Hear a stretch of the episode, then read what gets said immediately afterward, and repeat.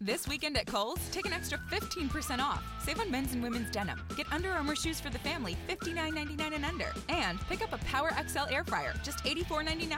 Plus, take an extra $10 off your back to school purchase of $50 or more. Plus, store drive up. And get a little more for your wallet with Kohl's Cash. Shop Kohl's and Kohl's.com. Select styles, 15% off with promo code Notebook ends August 16th. Under Armour offers and coupons do not apply. 10 off 50 with promo code BTS10 and August 23rd. Some exclusions apply. See store or Kohl's.com for details.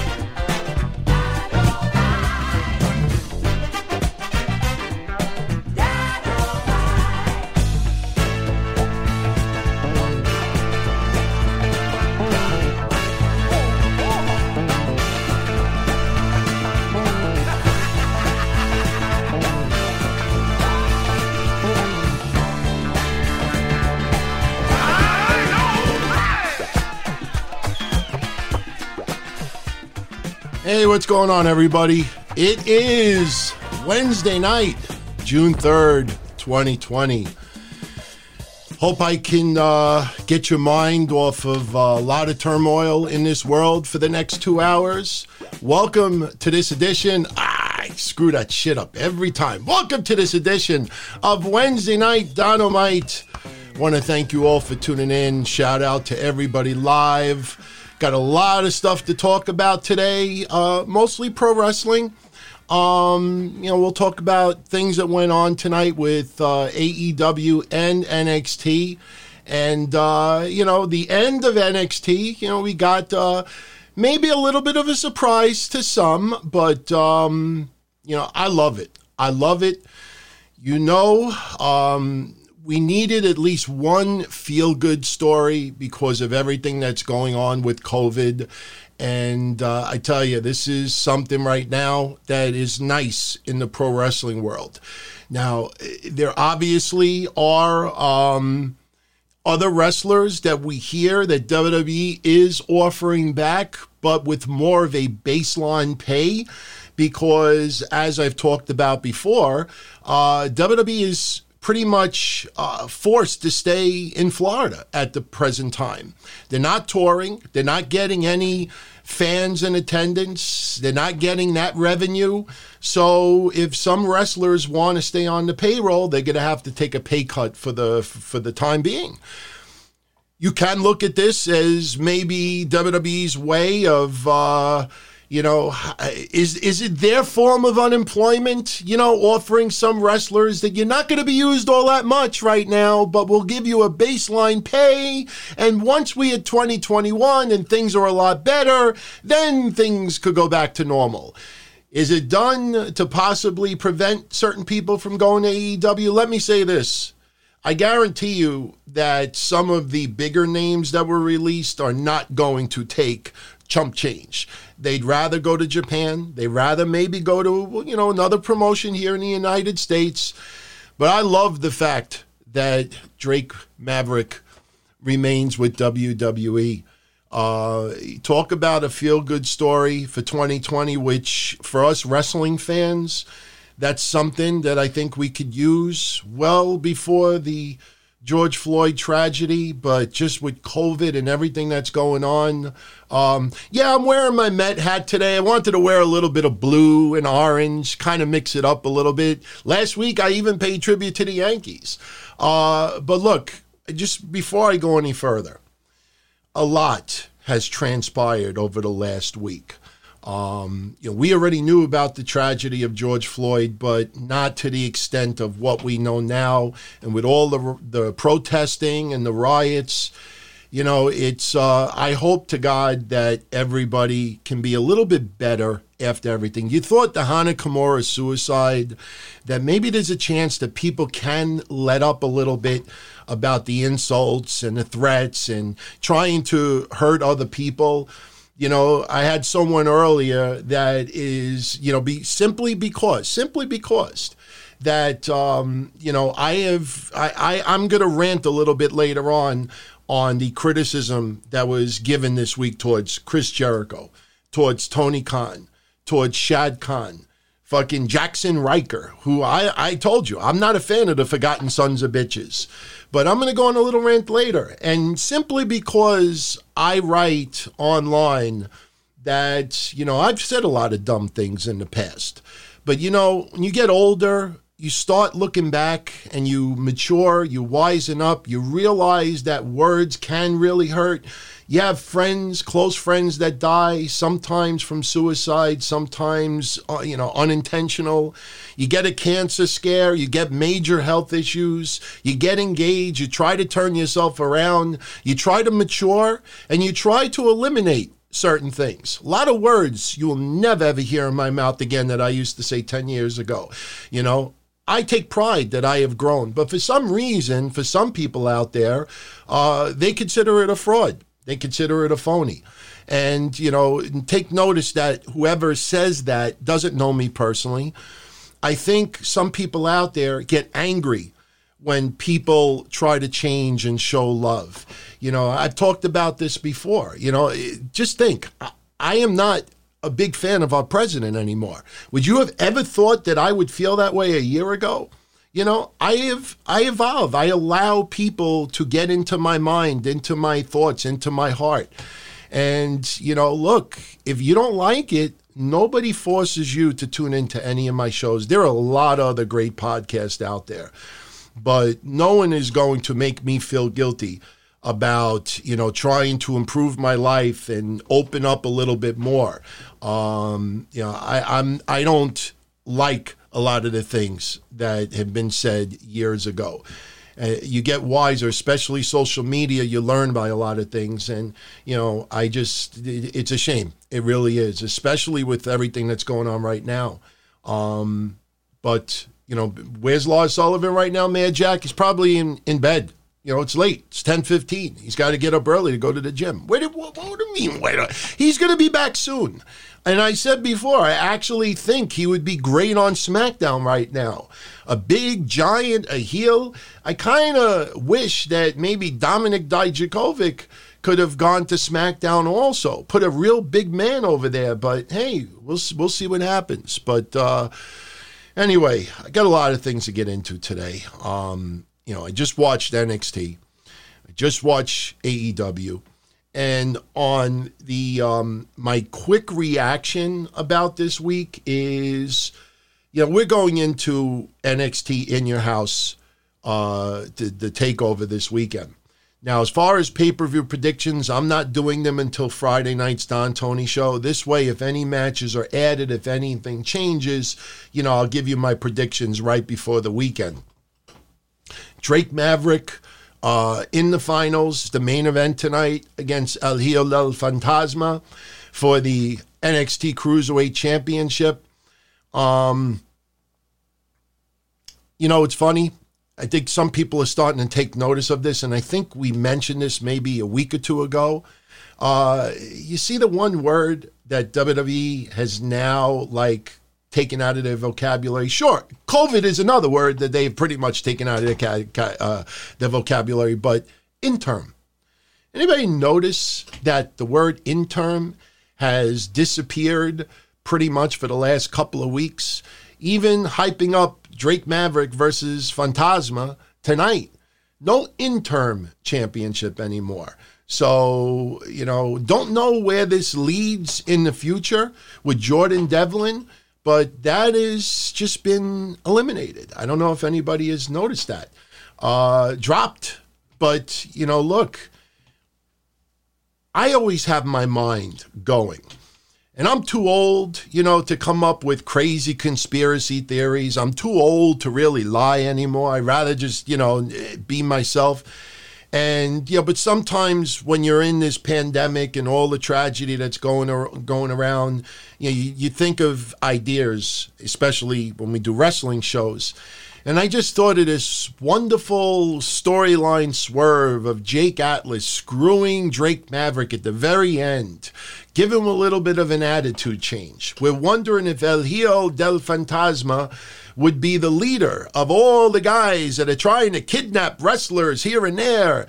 And it's funny because Breakfast Soup on Patreon this past Saturday, Mish and I were talking about the idea of Dario Cueto maybe heading up uh, a group of guys, and maybe you could have brought in Dario Cueto to be the leader of this this group. And for people out there, you know that claim they were Lucha Underground fans, but didn't know anything about Fantasma, didn't know anything about Dario Cueto, you know, eh, you, you kind of lose a little bit of me in the respect department. But, you know, so we're thinking of things. But hey, tonight, straight up match El Hijo del Fantasma defeats Drake Maverick and wins the NXT Don't Call Me Interim Cruiserweight Champion.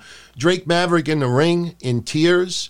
Now, for anybody out there that is going to ask me, and I'll do this now. Uh, for anyone out there that's going to ask me, when Triple H came out and asked Drake Maverick to sign the contract, do I think that was scripted? Do I think Drake Maverick knew that Triple H was coming out? I'll be honest with you. I know some of you are still convinced that Drake Maverick being released with the other names was storyline. I don't believe that in a second.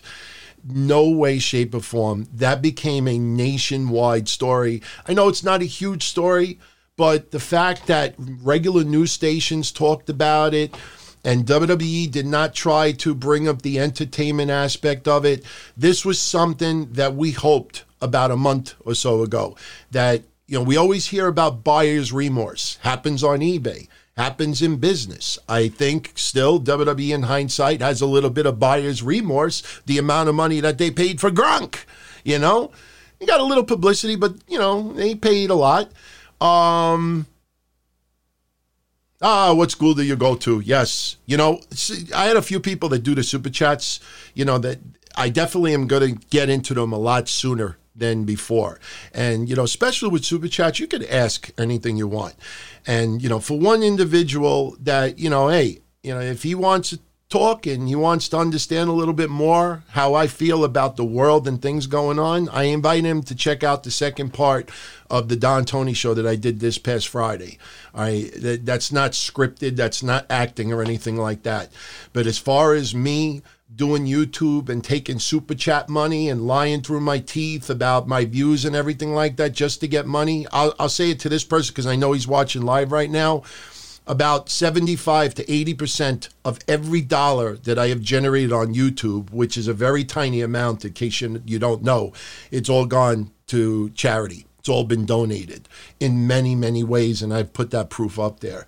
So, you know, I just wanted to say that. But, you know, I thought of this idea, you know, Jake Atlas turning on Drake Maverick. And there is no way WWE is going to change the livelihood of 35 plus people and throw a little storyline in there as well. Don't don't buy it, don't believe it at all. Um, I think WWE never in a million years ever expected the outpouring of love towards Drake Maverick. And sure, when you look at other people have been released from Sarah Logan to the club and everything else, you know, you kind of feel like, wow, you know, the, the net's, you know, voiced out because of this guy and WWE changed their mind and hired them back. But for these others, you know, they're, they're out of a job. Now, as I said before, WWE's offering lower end deals to some of these wrestlers with the hope of getting a better deal later on. So don't be surprised I'm not making any predictions, but don't be surprised if you get like your Sarah Logan's back on TV or you get here. Look at Kurt Angle. He refereed the match last week. He was one that was released before. And in case you're not aware of it, he just did an interview. I don't know if it was with Sports Illustrated. I don't have it in front of me right now. I have notes, but I'm just talking to you straight right now, just whatever comes to my mind. But he did an interview and um, he was talking about how he was sort of blindsided by the WWE release, but it's kind of the best thing that could have happened to him at the moment because he is going through extreme pain. He's aging. He's got a lot of arthritis. He's trying to get his body in check without going back to the habits that he had in the past that we all criticized him for. Um, he's got his company, his nutrition company right now.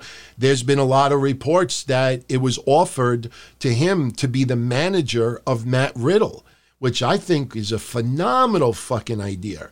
But right now, you know, Kurt Angle is in a good place, but that keeps the door open. Kurt Angle making an appearance, making an appearance here, here, you know, there, there. But getting back to Drake Maverick, I truthfully believe, I truthfully believe that Drake Maverick was did not know Triple H was going to come out there and offer him a contract. I am I truthfully believe that they discussed the idea of bringing him back periodically here and there and would he keep his his options open uh, I do not believe that Drake Maverick knew or expected Triple H to come out like that. Um, just like a lot of people out there don't think that Asuka knew that Becky Lynch was pregnant. I don't know, but the Drake Maverick tonight felt way too uh, the the aura, just everything. The reactions felt way too real, way too personal, and nobody out there should be upset at this. Nobody out there should be upset because their emotions were so hurt when he got released, and now WWE turned it towards storyline. The guy has a job still. That's the most important thing. So good good. I kind of liked NXT more tonight than I did AEW. AEW put on a decent show. Um, when you go through match by match, maybe the, you know, on paper, I know a lot of people, hey, hey, you know, that's an old school refer- reference because I went to school in the 80s. So, you know, on paper, eh, it's a, it's a figure of speech. But when you, when I go over the matches, you know, it doesn't sound like an extremely impressive show. I don't think anybody in their right mind thought that Kenny Omega and Hangman Page, who is six foot tall, by the way, uh, you had to tune in Monday to know why I, I say that. Uh, there was no way they were winning those, losing those belts tonight. Um, but we did get some awesome news tonight. If, if you did not tune into AEW, Fyter Fest is coming uh, in July. And Tony Khan made an announcement tonight on social media, and it was mentioned on Dynamite. There was a little confusion about the start times and everything. We'll clear that up right now. But Tony Khan pre- pretty much said to everybody, look, this one's on us. For everybody who supported us with pay per view, they're going to air Fyter Fest, not on pay per view, but it is going to be taking place uh, J- July 1st and the July 8th editions of Dynamite. Now there was some controversy because uh, I guess the it was uh, some people interpreted or maybe AEW made a mistake with the time, and uh, they thought it was going to start at 10 p.m. on those days, and that's a big no-no because um, I do my show on that time. You can't do it while I'm on. Right now, AEW is doing a live recap.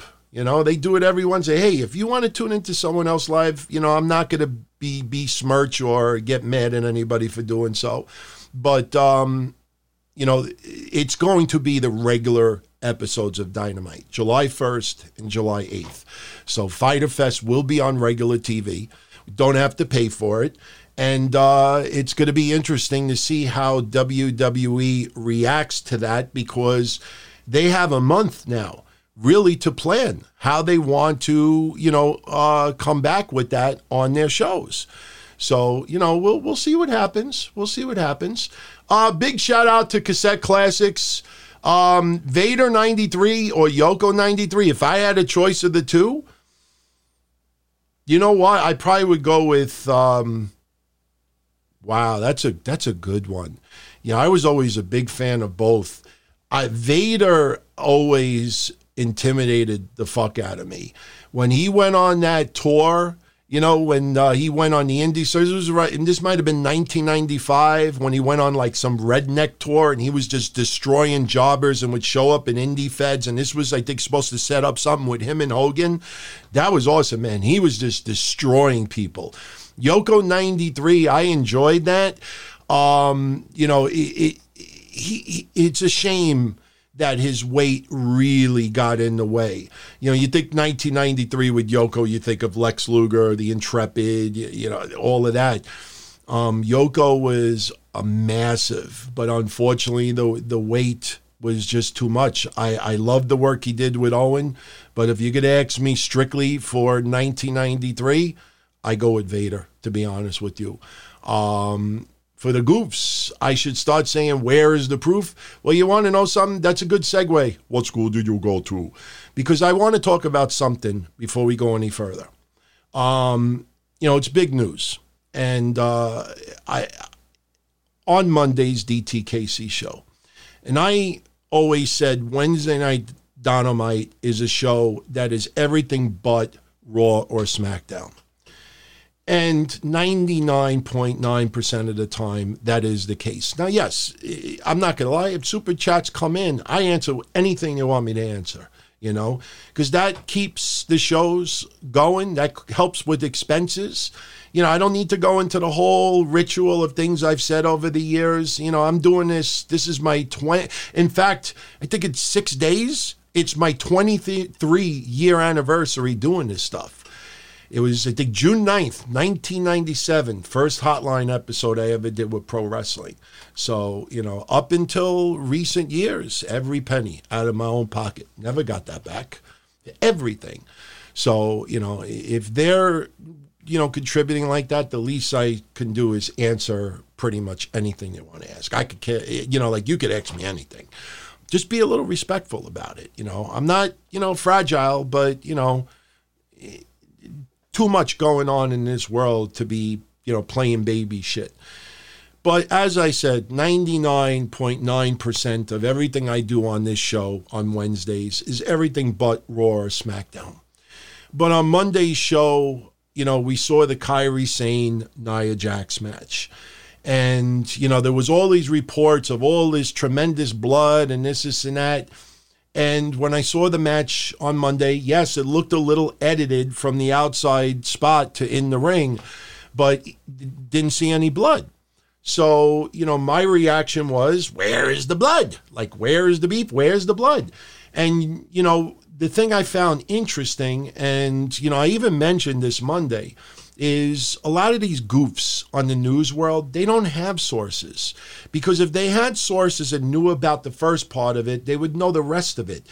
It was only after Kairi Sane updated her social media page Monday night did all of these articles, these follow up articles come out. Oh, how did WWE finish the match? It wasn't that they had sources all along. They saw Kairi Sane's Twitter with the photos that were included. And they said, oh, okay, they edited this and that's how they did it. So during the show, I was not aware that her photos were updated on her social media. So as soon as this show ended, I went right on Kairi Sane's Twitter and I looked at the photos. And uh, you probably have seen it already for the preview picture for tonight's episode. But uh, I saw this you know, looks like a little scratch, top of her head, not a big deal, still cute. You know, she's she's attractive. I know a lot of people absolutely adore her, not just physically, but her career. I'm looking at that. I'm like, all right, you know, it looks like a little of that, you know, that stuff you you know you pour on with a little paintbrush that kind of stops the bleeding. And then I see this. I see that. And I'm saying to myself, you know, uh, you know, I can't even put it in a little corner. I know that's a little bit, you know, maybe uh, extreme for some of you out there, but that is the result of her getting tossed into the ring steps. And, you know, it's very disturbing. I feel absolutely terrible for her. And honestly, I didn't want to wait until next Monday's show. And I didn't want to wait till Friday to say it. But I want to, I figured I want to talk about it now a little bit. Um, you know, this is how I look at it. You know, I understand. And, you know, when Nia Jax hit that buckle bomb, and I remember some people playing the audio, and it sounded like Kairi saying, yelling out, I'm not ready. I'm not ready. You know, and she got thrown in there anyway. And you see the repeated matches with Nia Jax and the repeated incidents, repeated injuries. You know, I understand you know, and I've defended Nia Jax many times in the past. Um, but it gets to a point where something isn't right. When you have not once, not twice, three times someone is facing someone and they keep having substantial injuries going on. Um, when I look back at Nia throwing her into the ring steps, you know, I know some people may get angry at this, but it's not like Nia Jax picked her up and physically flung her headfirst into the tip of the steps. I blame that more on WWE than anything else because of allowing moves like that to happen. Now, sure, you look at how all the times, all the hundreds of times people have been thrown into ring steps and they'll they'll go uh, arm first, they'll go back first. You know, usually don't go head first. And of course, Nia is going to fling her a little bit because the suspension of disbelief is she threw her into those steps. Then it's up to Kairi Sane to finish the spot. But just everything about it felt um, similar to the buckle bomb. That it just felt like the spot wasn't ready to be done. And sometimes and i and in really examining nia jax closely and i'm not a wrestler okay? I tried a little bit didn't do good managed a little bit didn't do good.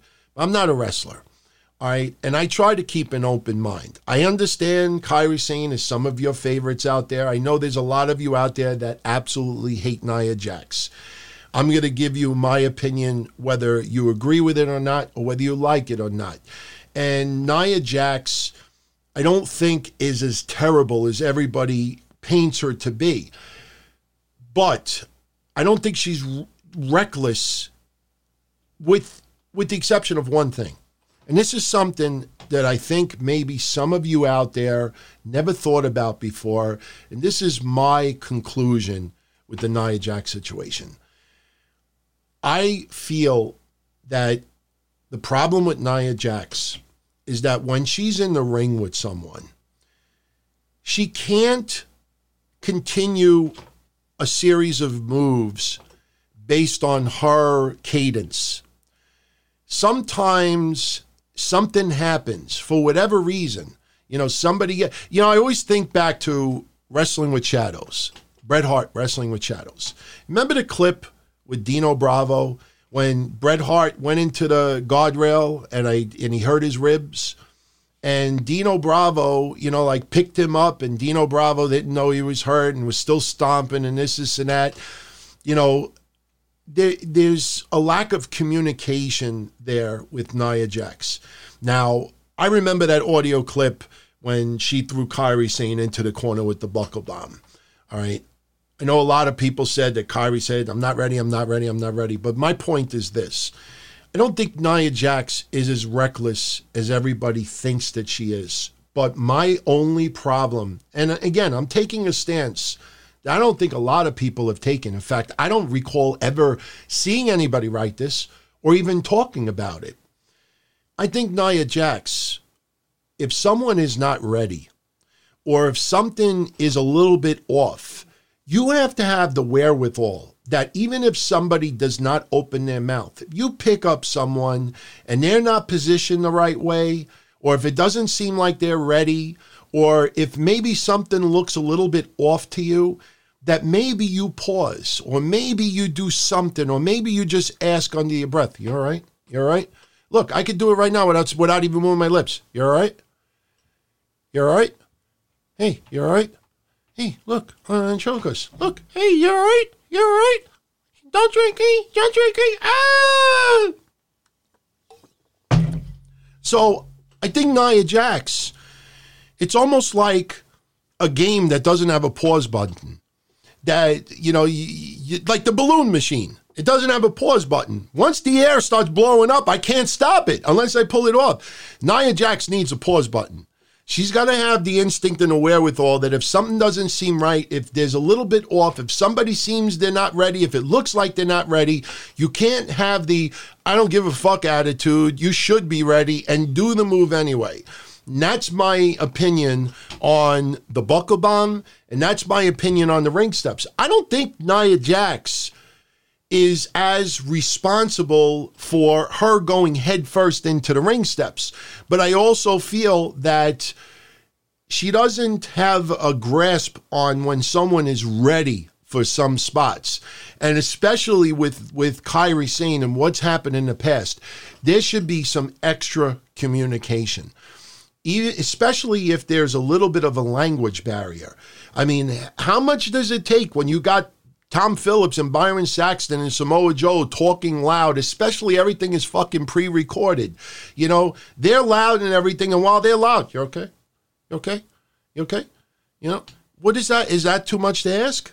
It just seems like when she's ready to do something, they ain't nothing stopping her. And I think that is the problem with Nia Jax. And again, you know, I don't talk about Raw or SmackDown on this show, but you know, I felt really bad for Kairi Sane. And you know, she, you you also add what what I have been you know talking about for the last two months that you know it just felt that slowly WWE was you know I don't like using the term buried, but as a wrestling fan, you know when someone loses all the time, you start as a wrestling fan getting that suspension of disbelief that the person cannot win. And winning also reflects the attitude of WWE.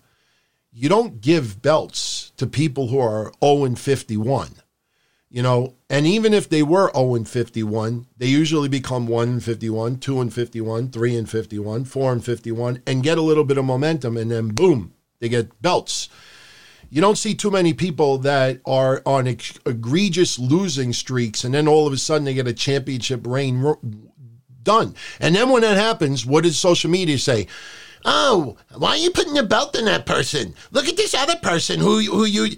So, winning gives the, the suspension of disbelief. Winning is momentum. And you look at the way Kairi Sane has been used in the recent months, it feels like, and this is why people, I think, keep saying, oh, she's on her way out, she's on her way out.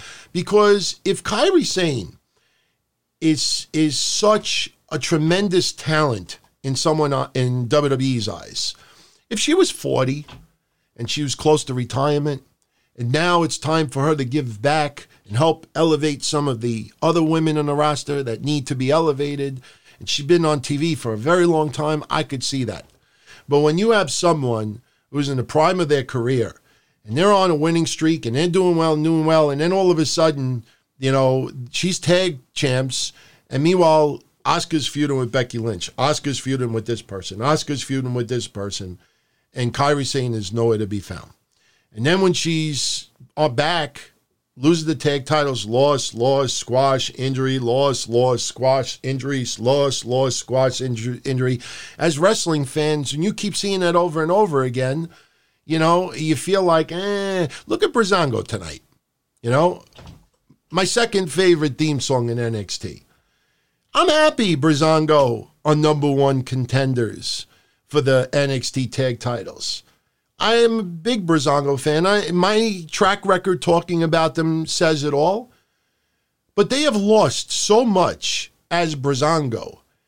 And Fandango comes back from an injury now, and then all of a sudden we're supposed to forget about all of the fucking losses that WWE kept showing us on TV. Loss, loss, loss, loss, loss, loss, loss. And we're supposed to suddenly think they have a shot at the tag titles.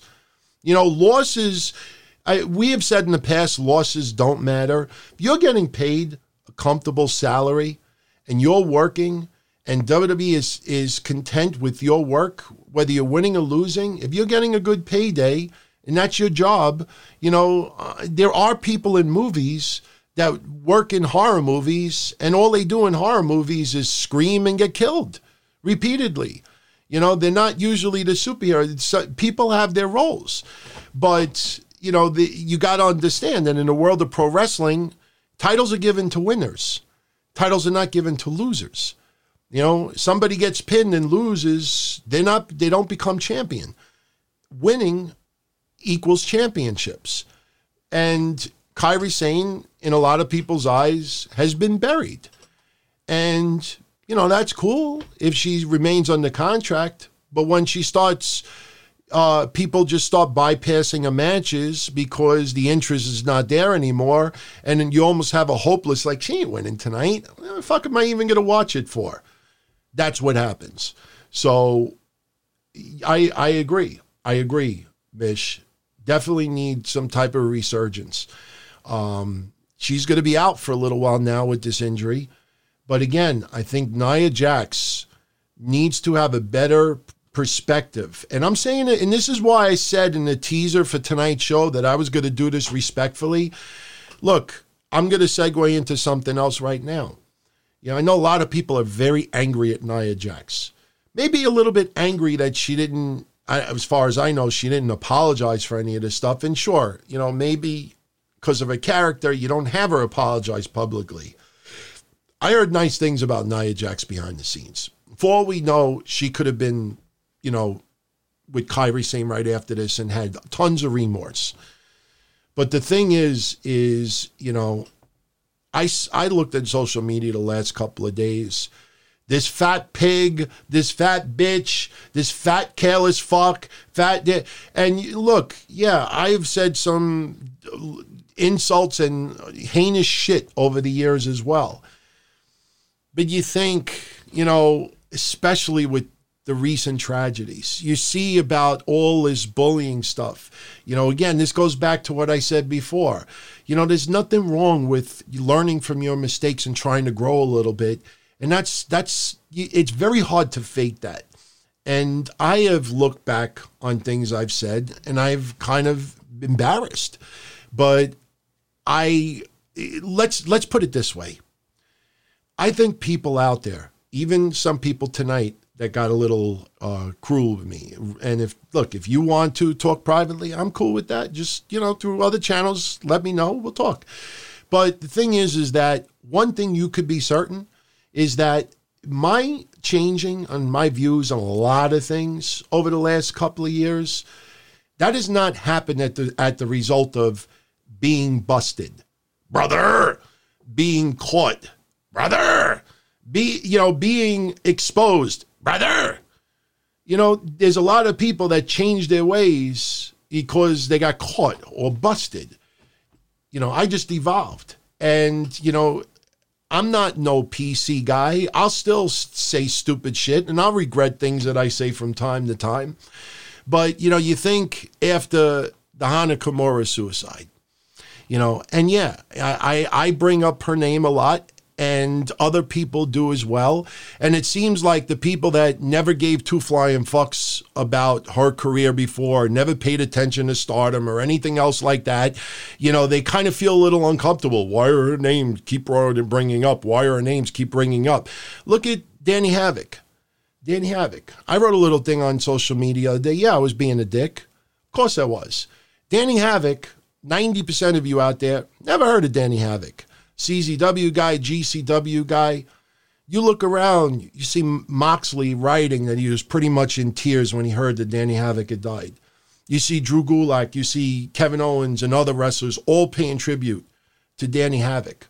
34 years old. His wife died a couple of months ago at 27.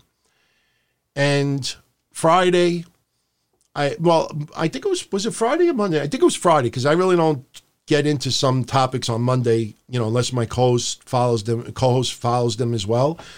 But um, you know, the cause of death of Danny Havoc, a lot of people are fearing, you know, pretty much, and I don't want to say that word until we know for sure, but a lot of people know that he was in a massive depression because his wife died two months earlier and the, the the the, the fear going around is that he passed away. Um, you know, think you could figure it out. You see anybody talking about it? Nothing, nothing at all. These are the same people that didn't give a shit about Hana Kimura but because it was such a tremendous topic and everybody was talking about it, oh, you know, it's such a tragedy, suicide, bullying, we need to stop, we need to stop. And that's why I wrote a week and a half ago the formula. What people do. They start at level one, make fun of people, belittle them, you know, put them down. Sometimes you do it, you hide it behind jokes. So, hi, funny guy. Then tragedy strikes. And then, oh, you know, we all need to take a step back. We need to realize that you can't just assume the other person on the other side of that joke is laughing as much as you, and everybody can, isn't that? And then after a few days, it wears off. You know, I, I used up all that, you know, that uh, emotion on Hana Kimura, and then eventually you go right back to step one and do it all over again. And that's how I felt when I saw this stuff written towards Nia Jax. There's nothing wrong with people saying that sh- that they feel she's god awful, she's terrible, she's, you know, she's, uh, you know, shouldn't be in the ring, you know, she's she's this, she's that. But when you do the personal attacks and everything like that, it's very hard to, you know, really look like you're making a statement when, or you know, when you're just using the name, calling the horrible names and stuff like that. And again, you look at Danny Havoc um, it, and it's true. A lot of social justice warriors are the most evil people around. And you look at entertainment world. I've been talking about this for a couple of years now with the Me Too movement. Some of the biggest outspoken men for the Me Too movement end up getting exposed for doing the very thing that they're against. A lot of people with you know the biggest voices about animal rights and this and that, you know, you find out that you know they were an abuser or they. It's a lot of people that are the most outspoken, you know, are the ones that are the most guilty of it. Now, for anybody that is interested, I figured I'd share it with you, especially for AEW fans out there. Yeah, I mentioned on uh, I think it was Friday that Danny Havoc was a great artist, did a lot of stuff for CZW. For a lot of you that aren't aware of this, these Moxley designs for uh, Jon Moxley's AEW shirts, some of them you've seen before in the shirts, and some of you have not. All these designs are Danny Havoc's. So I think Moxley's first ever shirt in AEW was Mo- uh, Moxley's first shirt in AEW was Danny Havoc's design, believe it or not. So, you know, that guy, like I said, you know, I said tonight I was going to pay one last tribute to him. You know, if the Hana Kimura suicide shook a lot of people out there, you know, eh, take pay attention to this story because it's a tragedy just as much, you know. You may not, you know, be as widely known, but if you really were shook about, you know, just depression, not saying that Danny Havoc was bullied. Notice how I'm not saying that, but depression is depression. People need to take that a little more seriously. Um, also, when it comes to what's going on with the George Floyd protests, and unfortunately, some people using his name in vain to basically just steal, and you've seen some tragic murders take place the last couple of days. Again, for anybody that did not watch what I said last Friday on the Don Tony show. I spent over an hour on this. I think you would be shocked at a lot of the things that I have changed my views on. And that is only through time and growing, you know.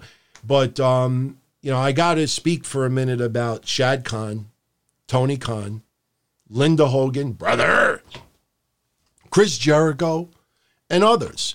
You know, a couple of years ago, when Black Lives Matter first came around, I'm not going to hide it. I admit it. I was one of those people that said, no, no, I agree. Black lives matter, of course. But I believe all lives matter. You treat everybody with the same respect. Everybody matters. That's what I used to say. Never understood truly why the phrase Black Lives Matter is very important.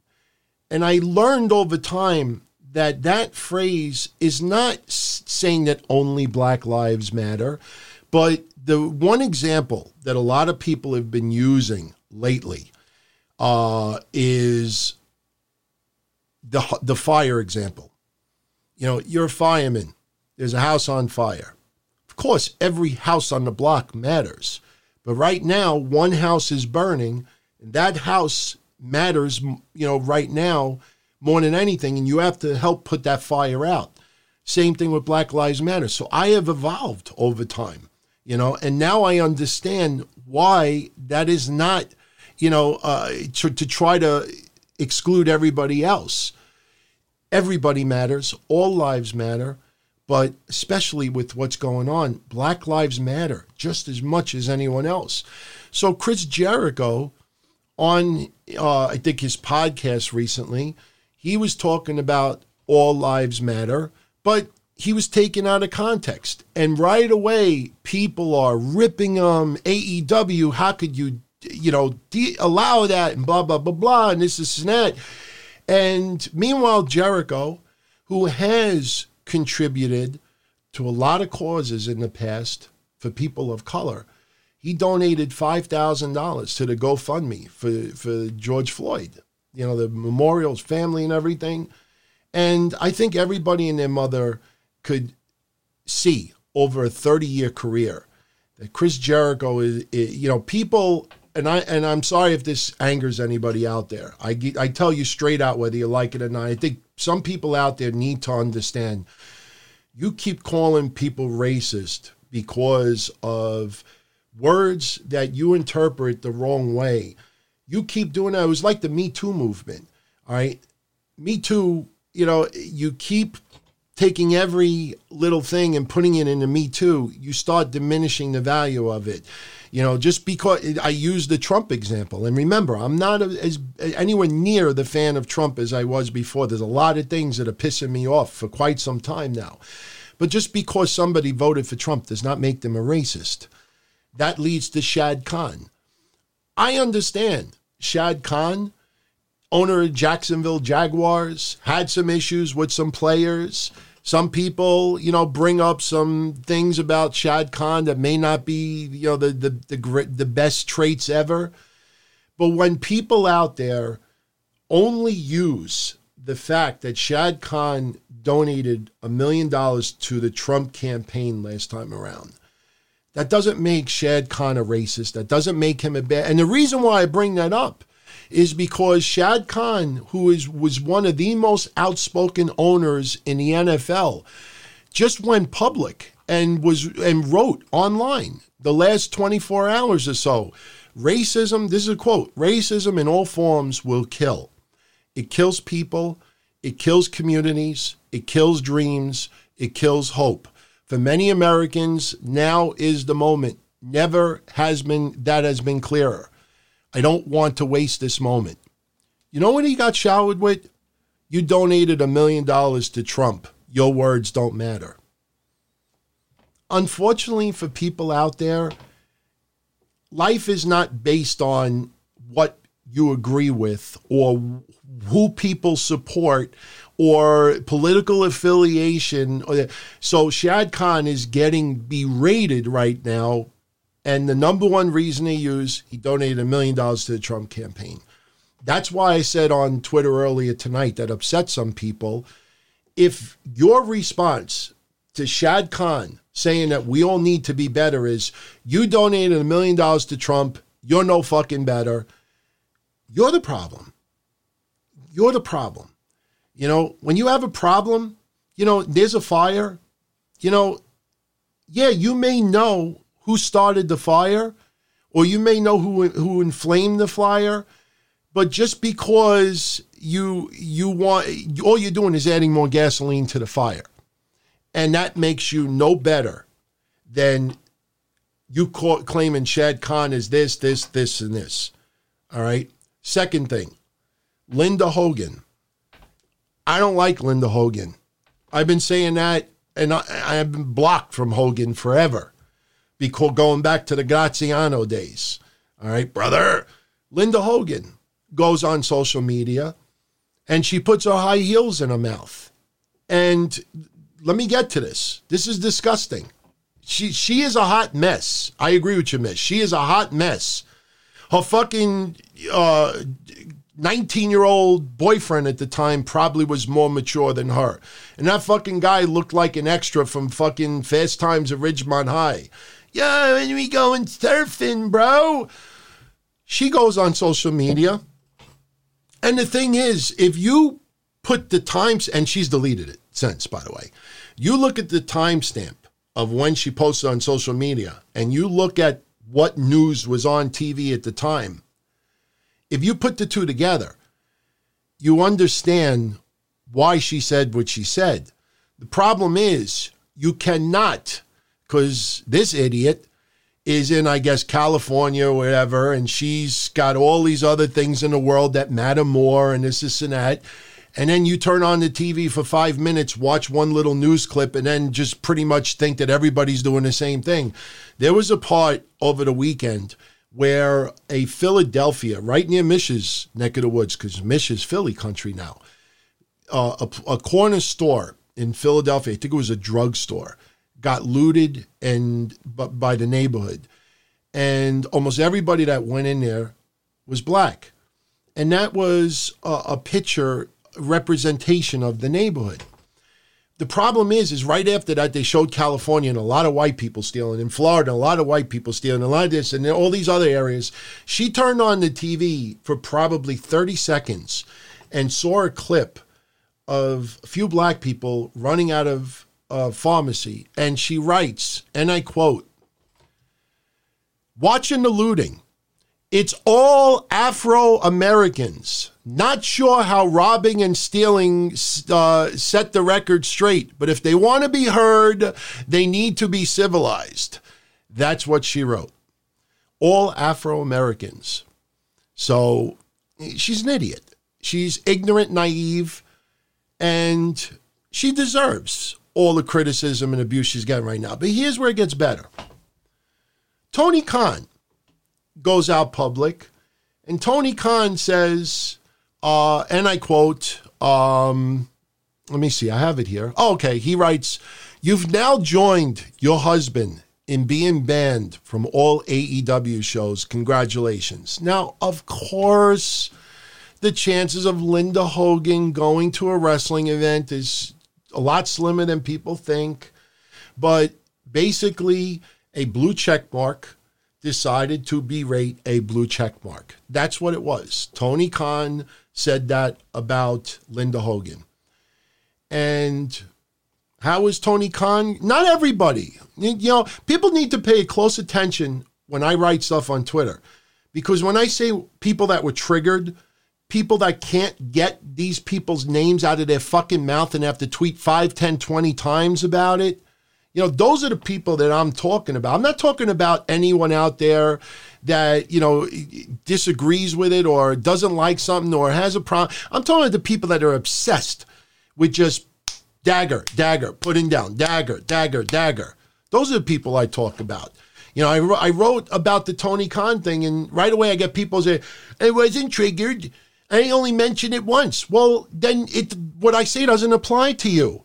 I'm not fucking putting on disclaimers. Hey, everybody, you know, here's how I feel, but I want to make it clear that I wasn't talking about Mish. And I wasn't talking about John. And I wasn't talking about Robert. And I wasn't talking about Alan. And I wasn't talking about Lee. And I wasn't talking about Joshua. And I wasn't talking about Marianne. If the shoe fucking fits, wear it. If you think it applies to you, I'm making an opinion. But here's what Tony Khan got from a lot of people. Go search it out. See for yourself. You know what you know what people did? Hey Tony. Hey Tony. Nobody Linda wasn't going to your fucking show anyway.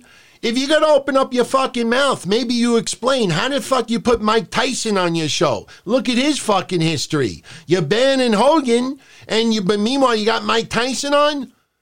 That's what that's what you go through. So whether Tony Khan should have said that or not, he is outraged by it. He basically tells her, hey, you're not welcome.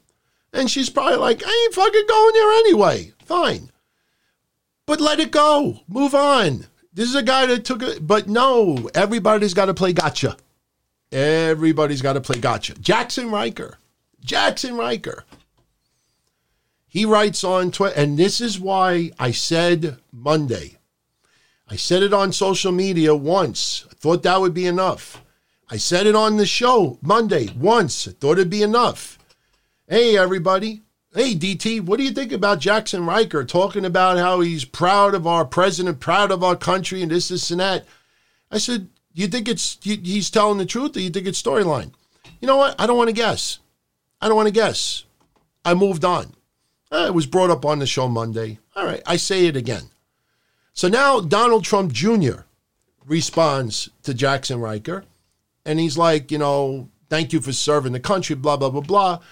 Jaxson Ryker is getting ripped the fuck apart right now because he supports our president. I give this challenge to everybody out there. I would have failed this challenge five, six years ago. Absolutely. I don't deny it. But I give everybody this challenge. When you see Trump and his wife in an empty church, I don't care if he looks goofy with the red skin or you don't like him and he's evil in your eyes and this and that. But especially when one tweet, oh, we need to stop being better people. And then the next week, I want to throw up looking at this fucking disgraced racist in a fucking church. Take Trump's name, and if you would think it's appropriate for people to have said that six years ago about Obama, 12 years ago about, or 15 years ago about Bush, 20 something years ago about Clinton, if it is inappropriate to say some of these things for other presidents out there, chances are it's probably inappropriate now. You don't like the motherfucker? Vote him out of office. Fucking don't pay attention to his shit other than the battle, the ballot box. Preach what you want to to speak. I'm not saying that we all need to fucking become. You know, the point is, is that unfortunately we live in a free country. If someone fights for our country and wants to be supportive of our president and feels that Trump wants to stop the rioting, not the protesters. You know, look, if you feel otherwise, totally respect your opinion. But when you turn around and berate other people simply because, look at Jericho when he interviewed Don Jr. I'm not a big fan of John Don Jr. either. Jericho interviews him AEW, can you explain this? The fuck is this? How could you put this guy on? How could you put the the, the, the, the son of a racist on the show? Again, this country where I live, it's freedom of speech. It's freedom of expression. It's there's a lot of freedoms. And if you disagree with those freedoms, you have every right to do so. But you have no right to you know, try to, you know, cancel someone off of the net and try to ruin their lives simply because their political view is different, simply because their interpretation of all lives matter seems bitter and heinous. Chris Jericho has shown no signs ever of being a racist. And yet people are hounding AEW. How the fuck could you allow that? Hounding Tony Khan. How, how could you fucking have Tyson on? You know, so th- this is what Lance Storm was talking about with the with the gotcha stuff. So it's disgusting. It is absolutely disgusting. And you see, you see that formula that I said a week and a half ago. Unfortunately, when I say things like that on social media, it gets very few likes. I talked about Danny Havoc. And I said, shout out to everybody who didn't give a flying fuck that this guy, it seems, looks like he may have killed himself out of depression. And look at all the fucking people out there that just totally bypassed it. Why?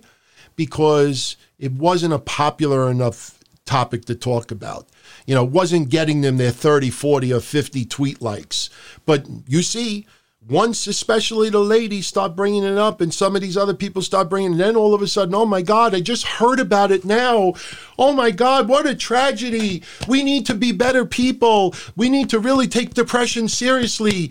Why the fuck is don tony slapping his chest? What am i kamala? Oh, you see it. You see it. So what linda hogan said she deserves to get lillian garcia all right lillian garcia our Starbucks got raided. And you know Lillian Garcia, she just went to the fucking Shad Gaspard funeral. She fucking cried for this guy on the beach. She's a wonderful person. No signs of racism for Linda Garcia at, at all. And a local business. She's looking at that an innocent business person lost their entire business because of what happened. The answer back is, oh, well, insurance will pay for it. That doesn't justify it. But because it was a Starbucks, Well, excuse me, Linda. Looks like you're going to have to buy your coffee at 7 Eleven from now on. Look at this fucking shallow, blah, blah, blah, blah.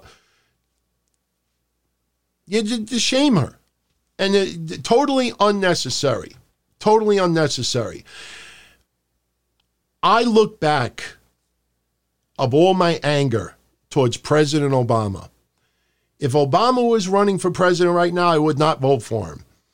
Um, but I have looked back at some of the things that he has said and done, and I actually agree with a lot of what he says and done. And, you know, to that guy that, you know, was trying to start shit earlier today, no, I don't do that for fucking YouTube likes or anything like that. I look back with an open mind, and now I understand this, and now I understand that. I even fucking said last last Friday. Now I understand Kaepernick a little bit more. Look at John Cena. John Cena simply posted a picture of Kaepernick kneeling the other day. Why come all the people that are against Kaepernick kneeling didn't have the balls to fucking confront John Cena over that? Why? Because John Cena's got eight, 85 million followers, and I know I'm exaggerating. John Cena is one of the most beloved, popular people around now. People take see a lot more than just the wrestling. You know, it's it's the people that you can conveniently have everybody gang up on, that's what's popular. And that's disgusting.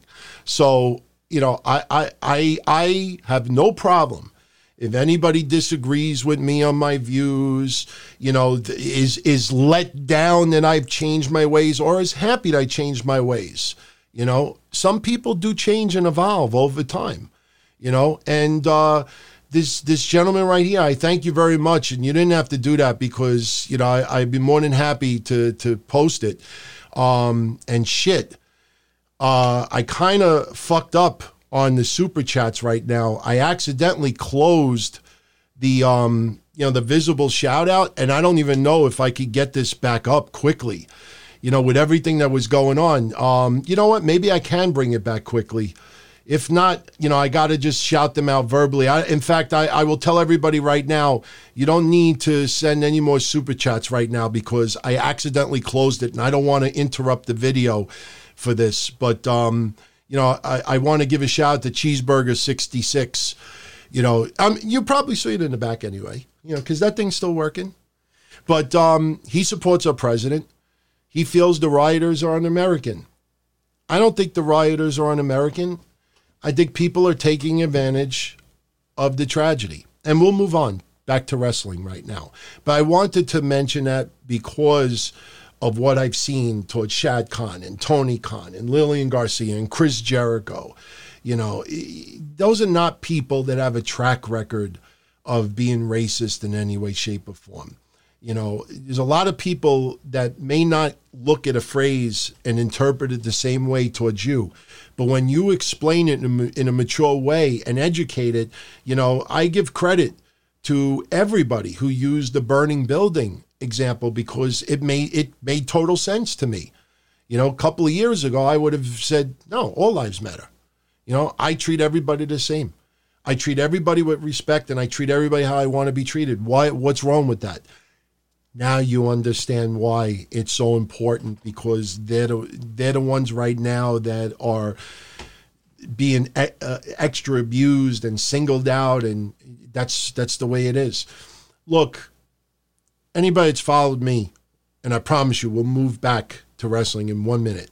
Anybody, because we still got another hour, but anybody that's followed me over the years, I've told a lot of growing up Don Tony stories. I've told stories of you know my my friend fooling around with this girl, babysitting, and we went into the drawers and stole thousands of dollars of cash. When I worked for the finest supermarkets when I was 19 years old, we fucking in the middle of the night on night crew, we passed outside the door about a thousand dollars in cigarettes and condoms and aspirins, and we went to the Bronx the next day and sold most of it a lot of my friends, you know, kept the cigarettes. I kept some Salem Light 100s myself and some condoms. Uh, but the point is, is that, you know, some people, you know, steal here and there when they're grown up. It doesn't justify it. But the thing is, is that people saw this opportunity, especially in New York. I can only speak for New York. But you know, anybody that goes on my Twitter, you probably saw earlier that you know I put a picture up of this. All right, Cuomo, and I honestly didn't think I was going to be able to segue into this tonight, but Cuomo has got billboards all over New York. Curfew starts at 8 p.m. tonight. That's to me a, how that building should look right now. You know, when you have De Blasio and Cuomo in my neck of the woods that are telling the cops, stand down. Somebody's fucking hitting a brick in your face. You can't fucking, you know, defend yourself. Somebody almost runs you over with a car. You can't fucking hop in your car and chase the motherfucker down. Somebody almost kills your life. You can't defend. You're like, the looters realized that New York is doing virtually nothing about it. So the looters, they have the mindset because I read it all over social media. Hell, what happened in Queens Center Mall the other day was was online five, six hours before it happened. And we all in our neighborhood were talking about, holy shit, they're gonna try to loot Queens Center Mall later on. You think that word would have gotten around and maybe you say something on the news, you know, to the to the people, to the the, the, the looters, they think you're going to Queen Center Mall, we're going to be there with law enforcement waiting for you. No, nothing is said.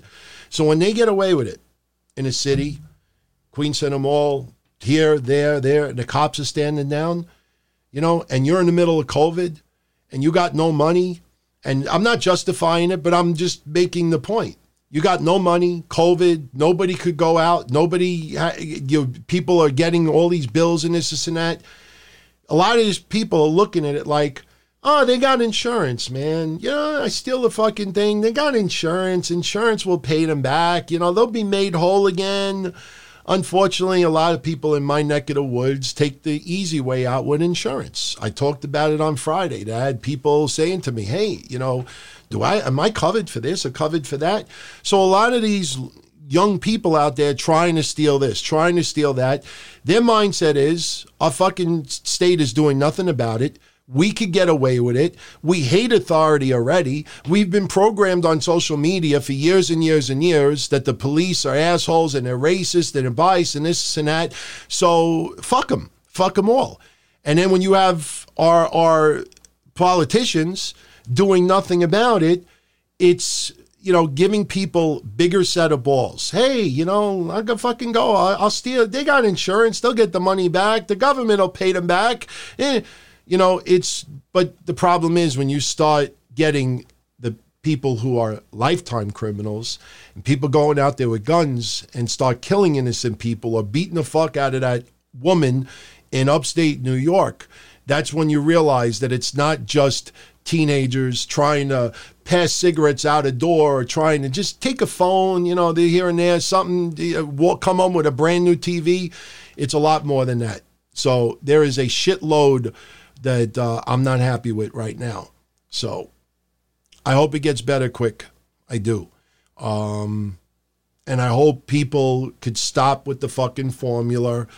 I know it's not popular, you know, to be kind of like a straight up person and as you know i dealt with earlier and you a lot of you have dealt with in the past that some people get angry when you try to make yourself a better person um, you got to just do your own thing man do your own thing but uh, anyway with that said let's move on um, couple of things i want to just let everybody know um, funny video online you know I have nothing against QT Marshall in AEW. He's got the school. He works behind the scenes. He comes off as a likable guy. I've seen some of his work for other promotions. But QT Marshall is vanilla plain.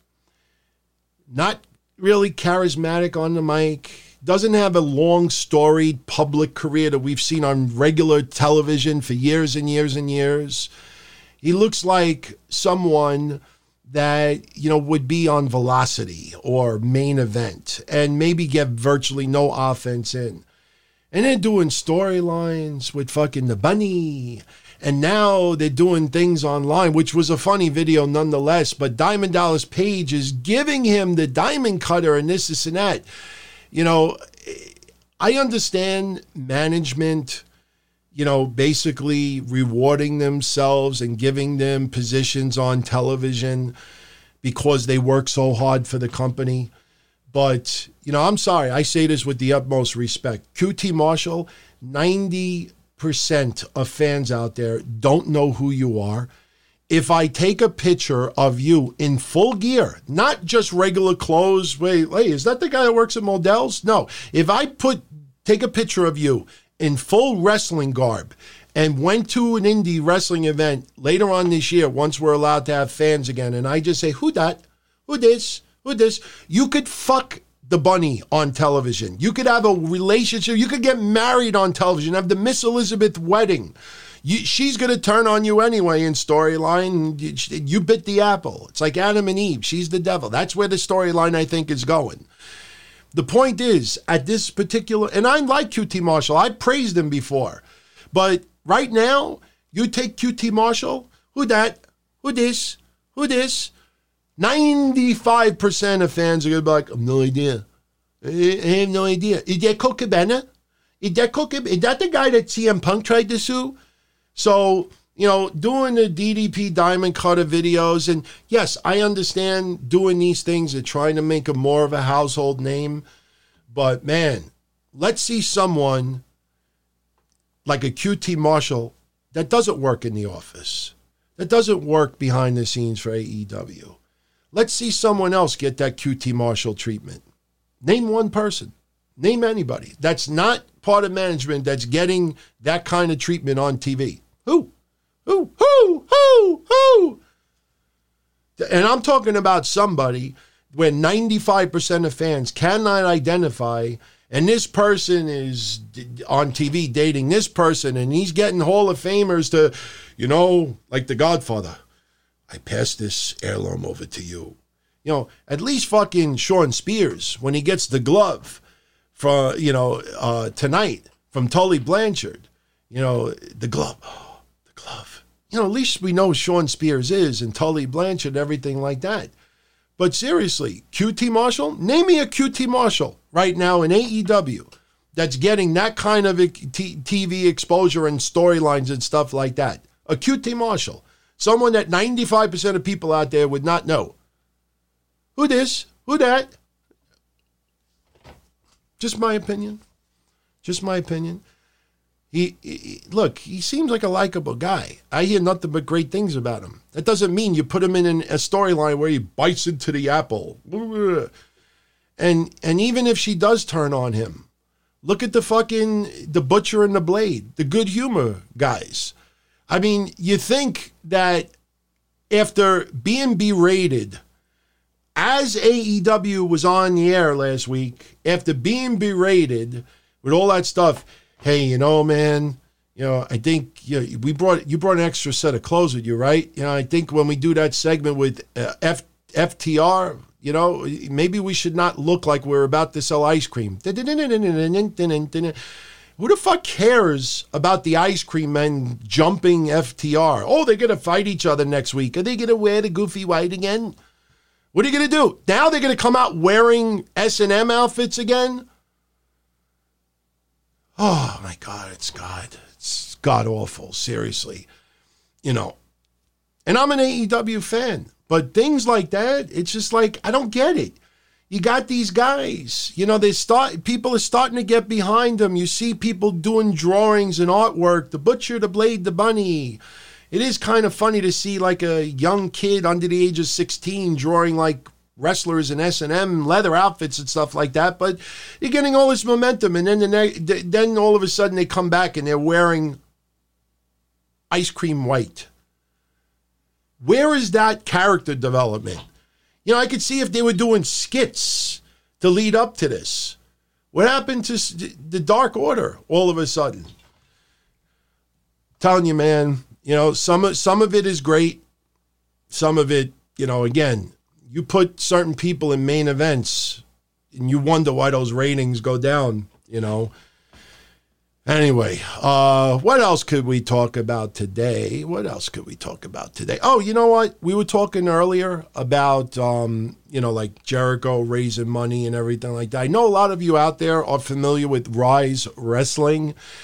They have announced that any merchandise that has this logo on it, if you see any merchandise with this logo on it and you purchase it, they're going to donate 100% of the profits to Black Visions MN. You could t- get them at Black Visions MN. So if you want to get a little history as far as you know the the, the charity and uh, what they're doing, go check it out. It's it's wonderful cause. Um, but you know, I, I emphasize the profits because people that's still very generous, but now people understand the difference between proceeds and profits. Very big difference, but still very generous nonetheless.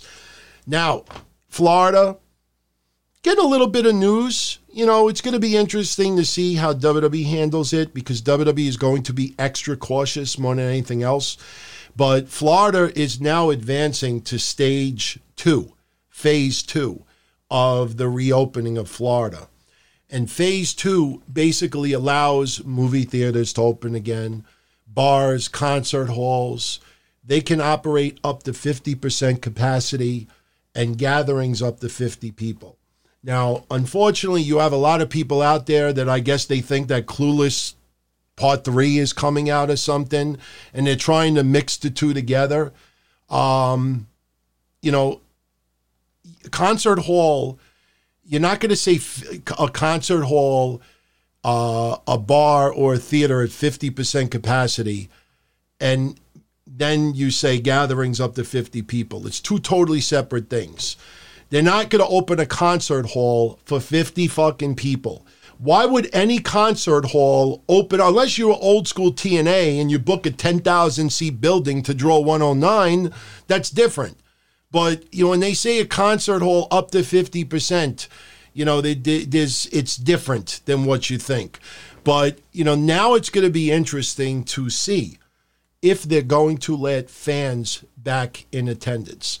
Um, you know, again, all of these articles saying, oh, the NXT stars at ringside, they're having to stand up all day long, and they could only sit down between matches, or if they have to go wee wee, and they get they're not allowed to eat anything or drink anything all day long, and they're just being absolutely abused and this, this and that. Th- those are the same morons that ripped Lillian Garcia because of Starbucks got her Starbucks got destroyed. You know, it just these people are just dumb. But the thing is, is that I've said this before. Even if WWE can have fans right now, they're not going to jump to do it because they're not going to take the chance of only putting 50 fans in attendance. then they got their hands on their fucking asses. You know, you let fans in the building for a wrestling event, that doesn't mean that every person that's going to start going, yeah, yay, boo.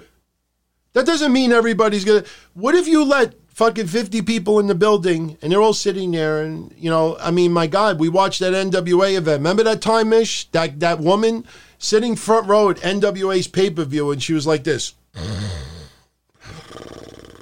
it was only one person, but still so the plexiglass is to get fans used to it. I've talked about it before. But just because you could let 50 people in doesn't mean that WWE is going to do it.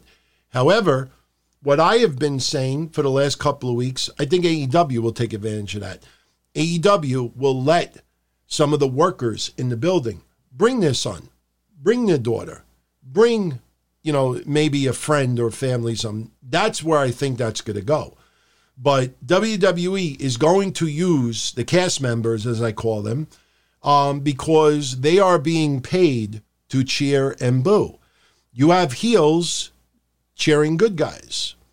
You have heels cheering, uh, booing bad guys. Heels doing this, and they put the camera on them too. You know, I, I watched Malcolm Bivens like two weeks ago. You know, sure, I'm sure he's friends with some of some of the good guys in WWE, this motherfucker's a heel. And they put the I could see for for audible purposes, but when you put the camera on him, it, like I expect Highlander reaction. Remember when what was it? Rory McAllister was at Impact, and they put him on TV, and he's like, "That's what did some of them sure." It's just goofy. It's goofy, and I thought of this idea. I don't know what you all think about it, but what about the idea? During some NXT events? Did you have some WWE Raw and SmackDown talents around ringside also? You know, I mean, just because you've made it to Raw or SmackDown doesn't mean that you can't act like a fan. I mean, I get it, and this is kind of disrespectful when you think about it. WWE, they have all those NXT stars around the ringside area. WWE doesn't treat them like NXT stars. They treat them like no name fans. And when you see some of the, the faces that are around ringside and WWE is only labeling them technically as fans, that just shows you how WWE values certain people in the company. Why not put one, two, four stars from Raw SmackDown sitting at ringside, taking in the show? What's wrong if someone gets a little animated? And even if you maybe you don't want Aleister Black sitting ringside going, Yay! No, but you know what? The Street Profits, you could see them getting a little bit loud. Maybe they're ringside with the Viking Raiders and they kind of have a little bit of fun. Yes, I agree before anybody says it that, oh, well, maybe fans will take their mind off of this and look at that. But I think they should do that. I think it would be cool because it looks almost like Raw or SmackDown are rooting for the NXT stars that are on Wednesday night. You know, I mean, you don't have to make it mandatory, but hey, you know, put a little memo out there, Raw SmackDown. Look, you, you want to, you know, sit in on the tapings and, you know, go along with some of the the stars for an NXT. You know, let us know. I don't think there's anything wrong with that. So, anyway, um, so like I said, on Friday I will do the NXT Takeover in Your House pay per view predictions. Um, it's going to be an awesome show. For those asking, yes, I will be doing a pay per view recap. I will be right here, right after NXT Takeover. So that means I will be here on Friday, and I will be here on Saturday as well. So, um, by the way, when I was talking about Danny Havoc earlier with the artwork, if you really want to see something fucking cool, I had the photos. I forgot to put them in the computer. I'm not going to lie. Go on Twitter and search Ricky Shane Page. Ricky Shane Page.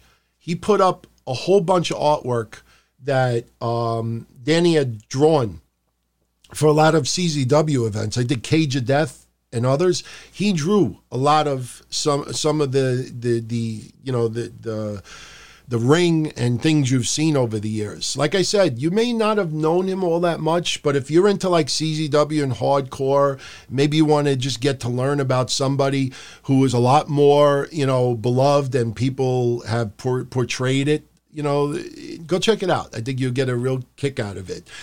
Uh, we'll get into Impact and MLW a little bit later on. Let's talk a little bit about AEW. And we'll talk about NWA as well a little bit later. Let's talk a little bit tonight about AEW and NXT. Not going to give crazy full blown recaps. Every and everybody and their mother does that. I will give you my overall view of what I thought of the shows.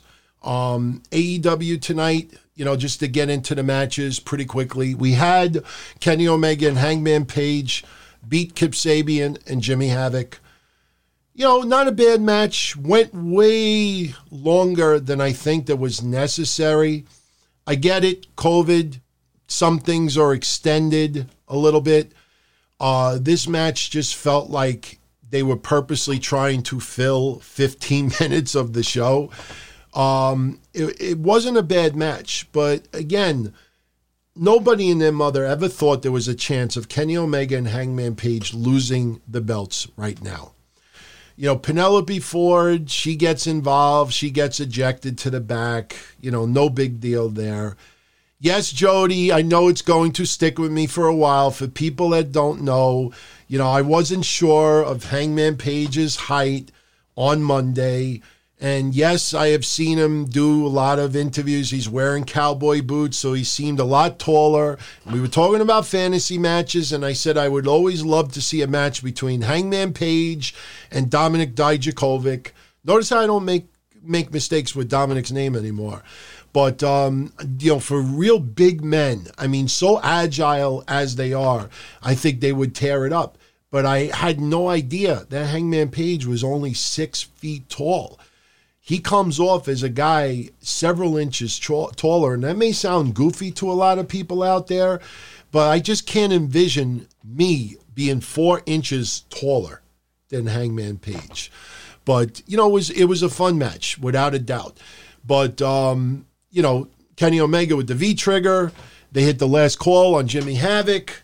You know, Jimmy Havoc being rewarded for you know being being a, a, re, a reliable guy and doing a lot of things. I know a lot of people aren't fans of Jimmy Havoc. They obviously don't know too much of the career of Jimmy Havoc. Jimmy Havoc is not you know one of the top top stars, but there is nothing wrong with giving Havoc, you know, a, a tag team title shot once in a while to open up a fucking dynamite. You're not paying forty nine ninety nine to see it. I mean, my God, we have some people sometimes on Raw and SmackDown getting tag title shots, and you're like, what the fuck are these people getting a tag title shot for? You know, it's not that big of a deal. You know, Go go make yourself a milkshake or something, or go make yourself maybe some cookies or microwave popcorn and just chill out a little bit. It's not the fucking you know end of the world. They got a match, you know, no dissension really teased at all. You know, they, they're buying time. And Hangman Page, it's funny because he comes off as one of the most popular wrestlers in AEW. So why would you rush a turn? So hey you know, let them keep doing what they're doing. By the way, uh, AEW opened up with a very uh, nice little package, um, just mentioning that you know we're all watching, everybody cares, Black Lives Matter. It's the right thing to do. AEW was taped tonight, and they were still able to put that in there. I don't recall seeing the same intro for WWE. You know, I, I, I don't. They could have very well done something later on in the show, and just from the the heck, the congestion, the hectic, you know, just watching this one, watching that one, taking notes, taking this, looking at this, researching this, preparing this. You know, sometimes you know I hear some, but I don't see it, so um, I don't know. But uh, you know, it was funny because FTR, fuck the revival, theater revolt fuck the revolt. FTR, it almost sounds like a president, but they're doing their best, um, the best uh, example of social distancing. They're all the way in the fucking back. They're hanging out. Britt Baker is in her wheelchair, and it's now the Rolls Royce.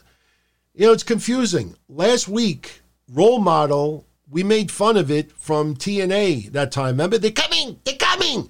Last week she leaves and she's got role model spelled R O L L. Tonight she's got Rolls Royce. And yes, I know Rolls is spelled R O L L S, but now it's back to R O L E. I but you know, it was funny. Uh, I don't know if anybody got the Cody truck vibes when she went after Big Swole later on in the night. That was fucking funny, man. That was funny. But, you know, Britt Baker, man, they are making sure that nobody forgets her right now. They did that vignette later on that she's in a wheelchair and she's training and she's doing those cables. And this, and I'm watching this and I'm like, man, there's whole, there's a lot of podcasts and journalists out there, and she works out ten times more than they do, and they got both able-bodied legs and feet you know, but that was funny shit. But they're going out of their way to keep her name around. You know, two months is to fly by. So, you know, hey, nothing wrong with character development. Um, I really enjoyed Big Swole today because a lot of people who follow her before knows that she actually could go a little bit. I think Big Swole might be that next woman in AEW that, you know, breaks out a little bit. You know, a lot of people ha- had Kris Statlander high on their list. And my God, I still think about those moves that she did when Meg Remember Meg that was around ringside at the time? Oh, that was, I I don't remember if she did that to Sheet. I don't know who she did it to, but oh man, Statlander ex, gets exposed a lot in her matches. Um, you know, she's got all the tools. She just needs more time to put it together. But I think Big Swole has the capability of leapfrogging Statlander, leapfrogging some others out there. You know, Penelope Ford might be a lot of eye candy to a lot of people out there.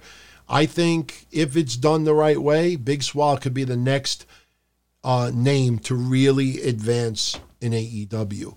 So um, we had uh, Brian Cage beat Shawn Dean in about 90 seconds. After the match is over, Taz once again great on the fucking mic. You hear it and you say to yourself, how did they go all of these years that he was not like a bigger mouthpiece? And yes, I know a little bit of TNA, but man, you just see that the guy, you know, sometimes when you're out of the loop for many, many years, you could talk about wrestling all the time. But when you're out of the loop of cutting promos and having that split second reaction, no stuttering, no eh, eh, eh, eh, don't get rattled, focused, intimidating, and it's like the guy, you know, hasn't, you know, missed a beat. And I love the promos. I absolutely. What's up, Daniel San? Um, I and again, my apologies for anybody does super chats. I accidentally closed you know, where it pops up on the screen, but it is still working on the back. I just wanted to just because I don't want anybody to post something like, hey, it's not showing up on the screen. I, I was closing a couple of windows while we were doing this to make things a little nicer and neater for yours truly, to have a little bit of a smooth smoother show. And once again, much love to everybody tuning in. You know, like I said, you know, if you and you know, to some of the people that, that you know were talking smack a little bit, you want to talk straight up, email me Don Tony at DonTony.com. My ears are always open. I'm always willing to hear, but people just going to provoke stuff. Not, no one's feeling that anymore, especially right now. Too much shit going on. But anyway, Taz, you know, basically calling out Moxley. Uh, Moxley's music hits. He hits the ring, and Taz, you know, Mox, you know, before you hit that ring, and he's, you know, laying the bad mouth on Moxley. Moxley enters the ring, and I tell you, man, Moxley's promo was fire as well. Taz was on point. Moxley was on point. You know, he, Moxley, he's got a lot of the similar things when he cuts a lot of his promos. He's just a man. He could be beaten and this, this, and that. But um, he's a different breed of shark. But uh, this is building up Brian Cage and Jon Moxley rather nicely. Um, I just hope that if Brian Cage loses this, and right now I don't think there's any chance of Moxley retain uh, losing the belt, but I just hope Brian Cage suddenly doesn't run into the problem that Lance Archer seems to have immediately fell into. I don't know if anybody's feeling this right now, but I almost feel like there is a big problem right now with Lance Archer.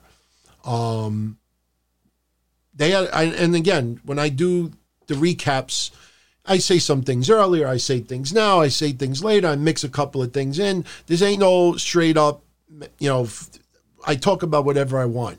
And I want to talk about Lance Archer right now, by the way. And when they did all that, that whole tournament for the TNT title, my predictions were 100% until the finals.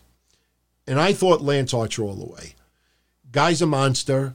Fucking guy is not you know, the Lance Hoyt the, or the Lance WWE Lance that people remember. This guy is is got it, and I just thought, especially with the way the tournament, you know, have him win the fucking thing. Now, in hindsight, I admitted that this is a TNT title for the network.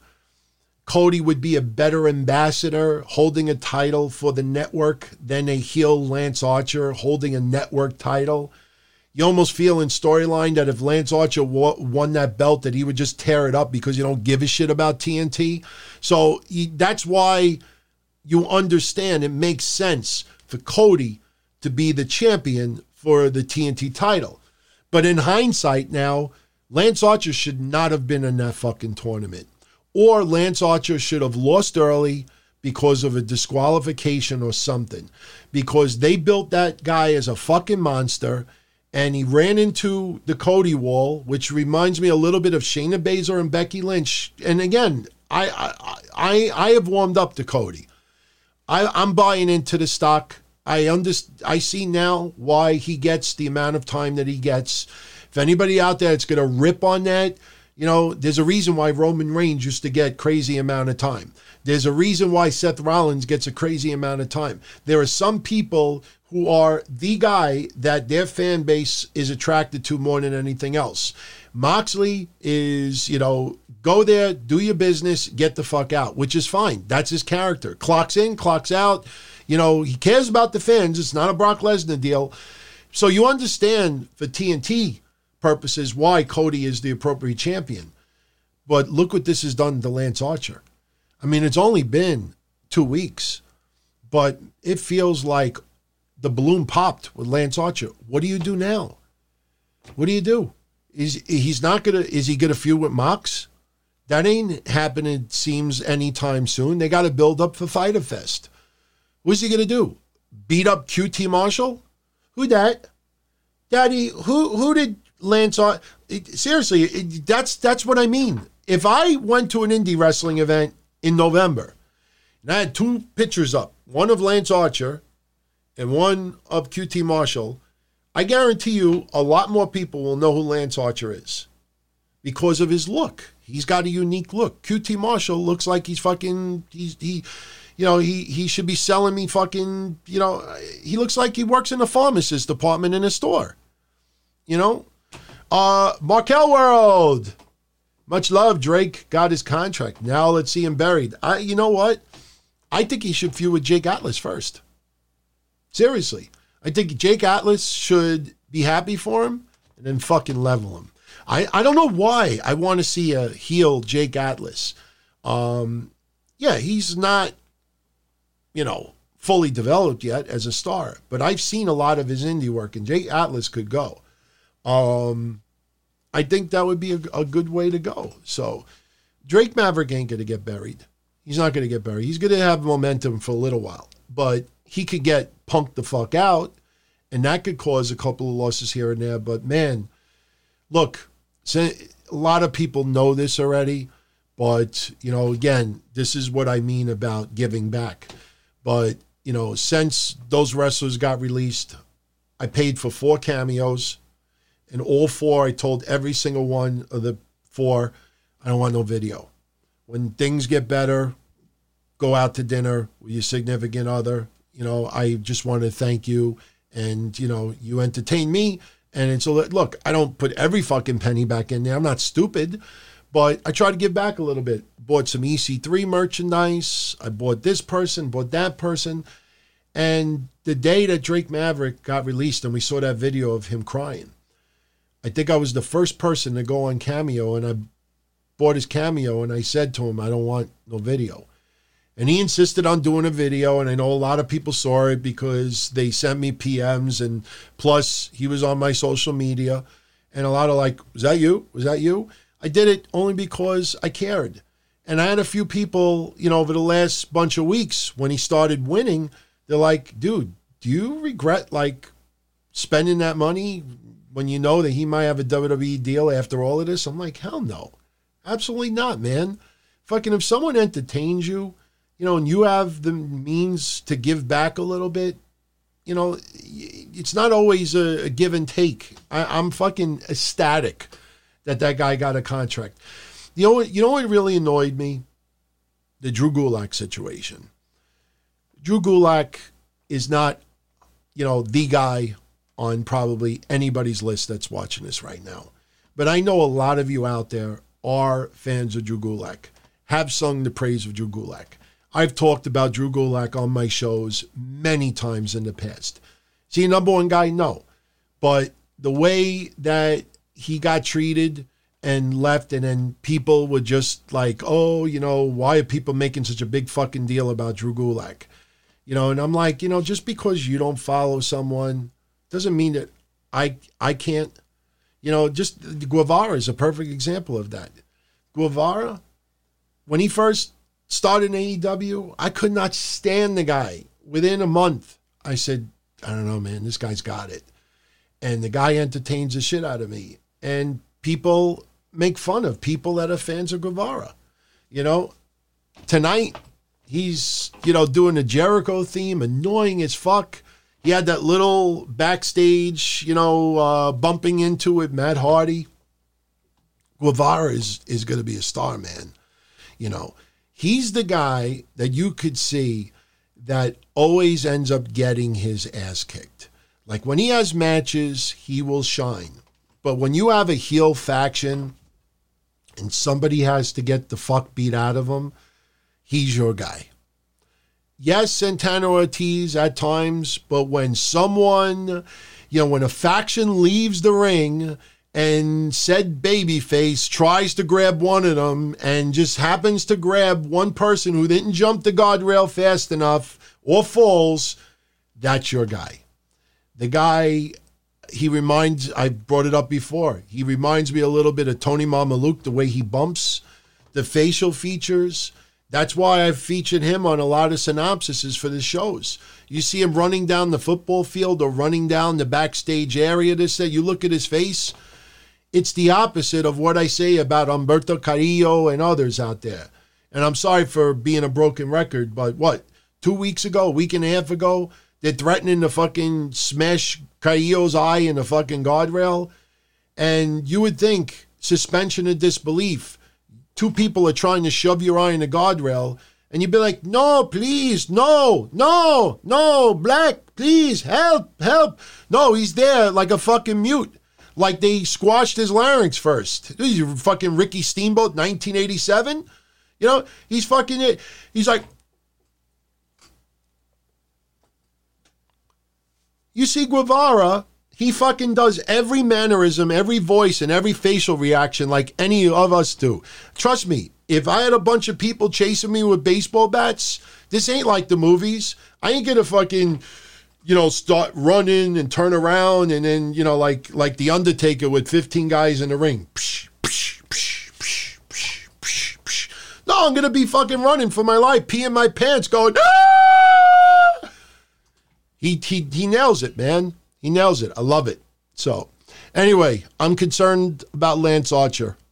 I don't know who they put him up with against next. I don't know. I look at the roster up and down. I'm trying to figure it out you know. But um, anyway, we had Matt Hardy in the back, as I said. Um, you had Private Party. I wish they would have sold Private Party's injury a little bit more. You know, they're standing up, having drinks, and this, this, and that. You know, it just, I, it felt like an awfully quick after that. But um, Matt Hardy offers his services, and he, look, you could see Matt Hardy is there to help the young tag teams of AEW tomorrow. You know, I know a lot of people out there like to make the jokes. Ah, Brodie Lee, WWE reject, Matt Hardy, oh, way past his prime. Oh, Dustin Rhodes, when is he gonna go leave and go do movies? And they're all fucking critical for the young guys of tomorrow. They are, in some cases, locker room leaders. They are ne- absolute necessities and Matt Hardy, you know, trying to help elevate Private Party a little bit, giving them a little look what's happening with the Mike Tyson stuff now. Now they have best friends and Orange Cassidy getting involved with this stuff. You know, you, you it's not that everybody else is sick with COVID. Now it's to try to get a little bit of a boost for best friends, a little bit of a boost for Orange Cassidy. Maybe they're going to be in the corner with Mike Tyson. We don't know. So Oh, Psycho Jet Black says that I should grow a full beard. I used to have a goatee. And uh, I have thought about growing a beard many times before, but now we're hitting summertime. And unfortunately, and I don't like to get too personal on these shows, even though it sounds it, but um, I talk about a lot of this stuff on Patreon, but I suffer from eczema. If anybody knows what eczema is, it's almost like rosacea, eczema. I unfortunately there's parts of my facial area that apparently my skin makes blood blood white blood cells I think too fast and that's what causes rashes. And I used to have a horrendous. That was one of the reasons why I didn't start doing video like five years ago. I was battling some serious battles with uh, eczema, and I used to get really bad red blotches here and here. I get it over here. I get it over here, and it's always the same spots. I still take uh, steroid cream to this day. Thank God I only have to use it once or twice a week. But the problem with growing a beard is it itches, especially now it's getting warm out. I have this fucking thing going all night long. Hopefully it does it's not making any noise. Um, I got an air conditioner right over here as well. But uh, beard, oh man, be itchy, itchy, itchy. So, um, Chris Maycock, what what are you apologizing for? I I don't know why you're saying apologized. So, it's all cool. Um, and by the way, speaking of apologies, you know, a couple of people, um, I don't know if you call it, tried to hijack the chat room last Friday. I don't know why, because they were showing up on behalf of a podcast that I support big time. And uh, I had a few of them contact me privately and say, dude, you know, we apologize. Had no idea that you were actually cool with the show. I'm like, yeah, man, it's all good. You know, I, I see some of the stuff that happens on YouTube, but it's it's all good as long as there's no maliciousness, you know, we could all have fun a little bit. But uh, anyway, um, so Matt Hardy's hanging out with Private Party, and uh, they get he talks about it being Hardy Party, know, whatever. Remember, Hardy leaves, bumps into Guevara for a minute, and Matt Hardy's just respect, respect. That's it, respect. Guevara's looking at him, takes his sunglasses off. He's like, fuck is this guy talking about respect? What are you fucking nuts? So anyway, we find out about the announcement for Fyter Fest. Then we get Chris Jericho beating Colt Cabana in about 10 minutes. You know, not a bad match, but I don't know, man. You know, I think Jericho needs to take a couple of weeks off and relax a little bit, even though he doesn't wrestle every single week. But this match with Cabana felt a little bit flat, in my opinion. Chris Jericho obviously is getting up there in age. He could still go. There's no denying that. But Colt Cabana and him just didn't seem to mesh all that well. And Colt Cabana is, you know, usually has a good match no matter who he's with. I'm not saying it's a bad match, but the match just felt like it was going through the motions.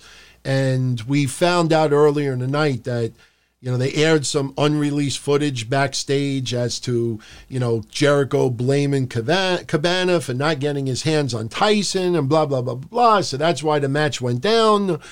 Jericho wins. And then Jericho is calling out Tyson, calling him a piece of shit.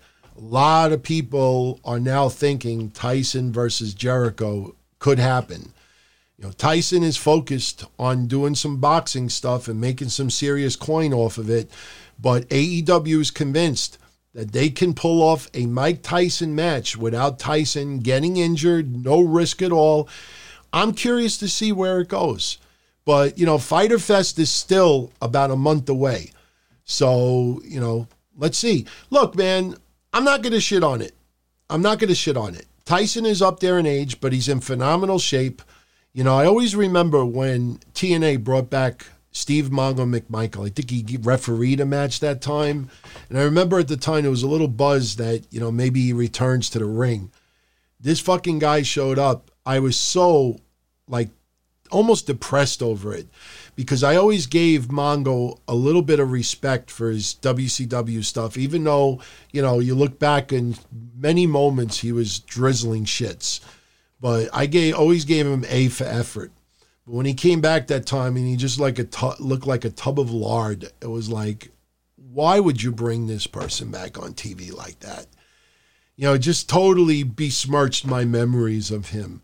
But um, I don't care if it was a storyline made in the WWE. You fucking entertain me. That's all I care about.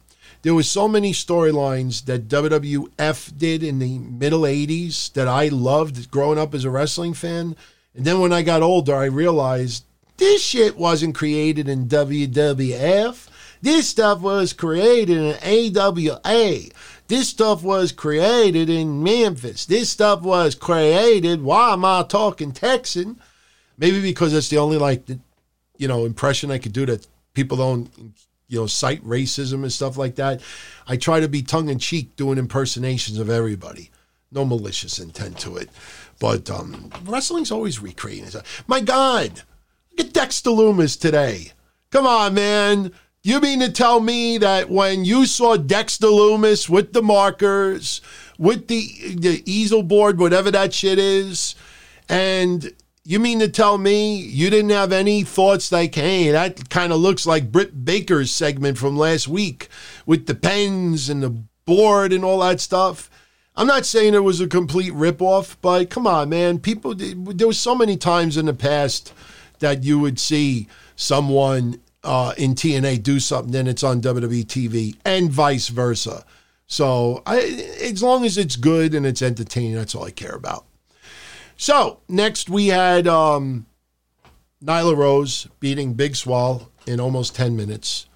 And um, it was a decent match. They actually did very well together. Nyla Rose still has a long ways to go, but, you know, think about it 10 minutes. You go with 10 minutes with Nyla Rose and it goes that long, and after the match, you're kind of satisfied with it. That shows you that Nyla Rose is actually, you know, on her way. Because how many uh, bigger wrestlers have we seen in the past that couldn't even have a five minute match? I'm not comparing her to Goldberg, but, you know, people were like, I remember Kevin Nash when he talked about, like, how are you going to go 12 minutes with Goldberg? There's some people out there that you cannot have any type of a long match with. So 10 minutes is pretty impressive.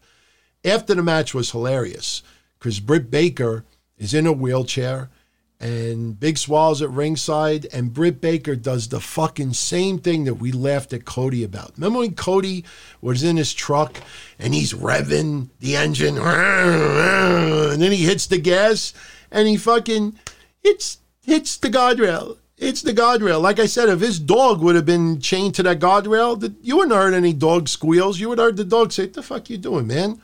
Gonna get my shiny white coat all fucking dirty. Wash me, motherfucker, and give me a biscuit while you're at it, asshole, master. Fucking Britt, Britt Baker does the same thing today. Yo, ahead, ahead. And she pushes her in the fucking guardrail. And I'm like, is this like a rib for the Cody Rhodes stuff? That's what it kind of reminded me of. I thought it was funny, man. But um, then they do a segment with Darby Allin. and uh, Darby Allin, he, he's not cleared to wrestle, and uh, you know, bring up double or nothing and his injuries because of Brian Cage. Darby Allin says, you know that, you know he'll get the last laugh. You know, life is a joke, and he'll have the last laugh on Brian Cage. I don't know, man. I don't know if I want to see a Darby Allin Brian Cage feud right now. You know, and if that happens, is that going to happen after Fyter Fest? I don't know. I don't know. But um, anyway, uh, main event: Cody and Jungle Boy for the TNT Championship. Look, everybody and their mother knew that belt ain't changing hands this soon. But you know, in uh, Jungle Boy sort of losing, if you really want to call it that, it was more like you know they couldn't continue. Um, Cody's, you know, helped bring up Jungle Boy that much more. It started with Jericho, you know, little bit, little bit, as I said in the past, Jungle Boy is becoming a man. I don't know how they change that character down the line. Sooner or later, Jack Perry's going to be a man. He is a man already, but Jungle Boy is now a man.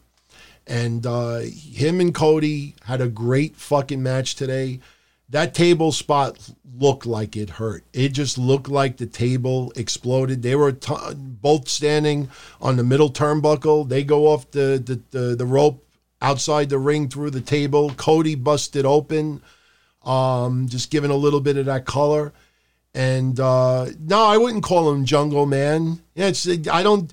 I think you end up calling him Jungle Jack Perry, like I said, oh, like three or four months ago. I liked when Jim Ross first said that. Jim Ross got ripped apart. Remember, Jim Ross got ripped apart. What are you calling him Jungle Jack Perry for? He's Jungle Boy. Stop mixing the two. And he's like, look, you know, I just I'm just trying. Jungle Jack Perry. I like that. I like that.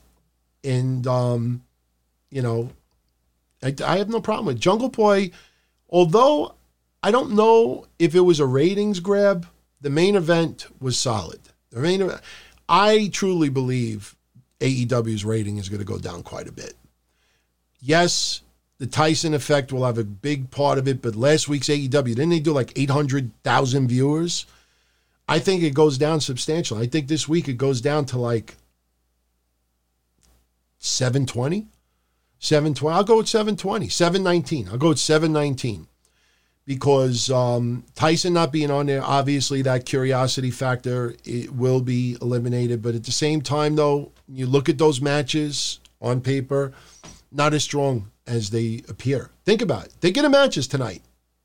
Not as strong as they they appear. AEW, big good show. NXT, I kind of liked a little bit better. Although when you look at the matches for NXT as well, let's dissect this a little bit. Aliyah, you know, um, and Santana Garrett, you know, Santana Garrett wins in two mi- two minutes. Uh, Candice LeRae and Mia Yim, you know, went to a double countout in less than four minutes. Then it sets up a tag match with uh, Johnny Gargano and Candice LeRae beating Keith Lee and Mia Yim. Um, fun match, but the second part of it was only three minutes and change. This was to set up the pay per view. But, you know, when you see that, it just felt like a lot of filler, in my opinion. Um, you know, we had the the package hyping up Karrion Kross and Tommaso Ciampa kind of feels like they're not dedicating as much time on TV as you kind of hope that they would. Um, Dexter Lumis in the back, as I showed you the picture before. You know, Dexter Lumis, you know, he, he's suddenly an artist, doesn't talk, you know, but he's drawing, and he drew all that in fucking five minutes. I mean, and you think about that, how goofy is that? You know, maybe you start at eight o'clock, and then at nine fifty or 940, you know, you kind of show you like your finished results. But to fucking do that, I don't know. I just thought it was a little bit goofy, man. But Drake Maverick interview early on, no pressure. And when you usually start building that, you kind of start getting a little worried. like, ah, shit, he's going to lose. And there was no guarantee that he was going to remain in NXT. Um, next, we had uh, Prime Target which was hyping up Adam Cole versus Velveteen Dream at In Your House Takeover, Takeover in Your House. And they're doing comparisons. You know, they're showing, you know, the Undisputed Era with Adam Cole celebrating his record title reign. They, they're in a limousine. And then you see Velveteen Dream. What school did you go to? You see him on rollerblades. You know, they, they're in a nice restaurant and Velveteen Dream is on the sex couch. Nice build. Um, I'm interested in seeing that match. That match is already in the books. You know, unfortunately, none of these geniuses have, you know, sources to get spoilers. We're not doing no contest for pay per view predictions for NXT, but still, you know, kind of curious to see what they end up doing. I, I think Adam Cole retains, to be honest with you. I don't know if my prediction is going to change between now and Friday. Um, and we're going to be wrapping this up soon because I want to get out of here. I got a lot of stuff I got to still do tonight. Plus, we have a show Friday, so we're going to get into more stuff. I still have stuff to talk about, but I would say probably 15, 18 minutes will be done. But um, we have that package, which is one, but the package of all packages, and I know I'm going a little bit out of place. I absolutely might be my favorite package. Know that doesn't sound right, but my favorite video package to hype up so far in NXT pay per view, a takeover match so far. We had some great video packages in the past. You know, as good as the Gargano Ciampa package that they decided to do for 30 fucking minutes on an NXT episode that backfired terribly for them, um, I thought the package with Io Shirai, Rhea Ripley, and Charlotte was awesome for so many reasons. Io Shirai is underwater. You know, just you have to watch it to even understand it.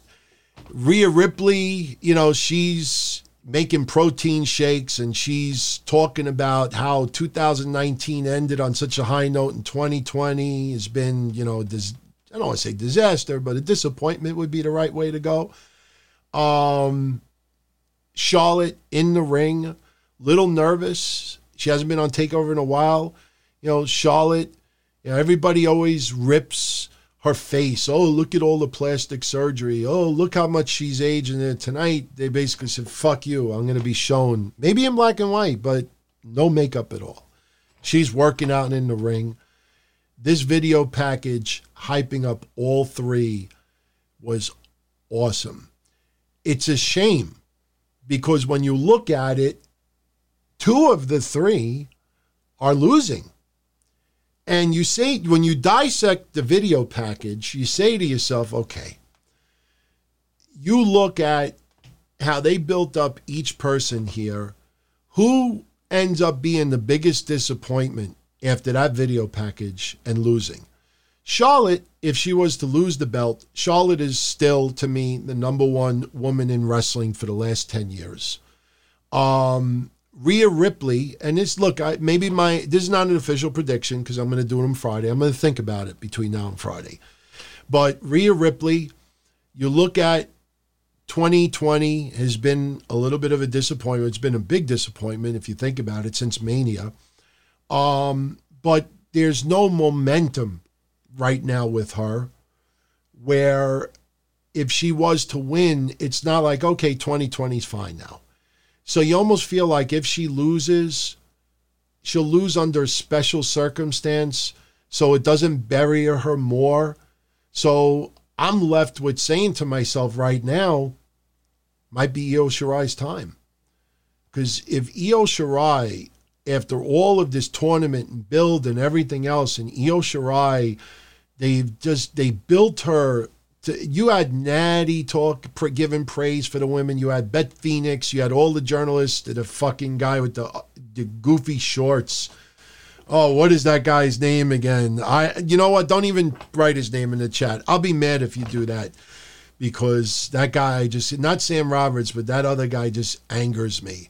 Seriously, I don't get triggered by many people, but there's just some people that are just just cringe to me. And that fucking guy in the shorts. Do not write his name. I will be very angry if you write his name. But you know, but they had a lot of people analyzing the matches, and um, it feels like I think Io Shirai would have the most damage. You motherfucker, McAfee. Nobody wrote it, but that McAfee is that his name? Pat McAfee. Oh man. Ah, that's really Lysol too. Ah, yeah. Ah. Oh, it's even worse. I'm drinking it. Ah, dude, I will never ever say that name again unless something happens to him and I feel bad. But ah, Pat McAfee. Ah, ah, like Vince, 1983, commentating. Ah, ah. Yeah, Pat McAfee. Yeah, yeah you know how they say, oh, every time DT brings up his keto diet, take a shot. Every time I bring up that motherfucker's name again, I'll spray Lysol in my mouth. Seriously. Nothing personal against McAfee. Seriously. But, um, oh man, to me, he does nothing. You know what it's like?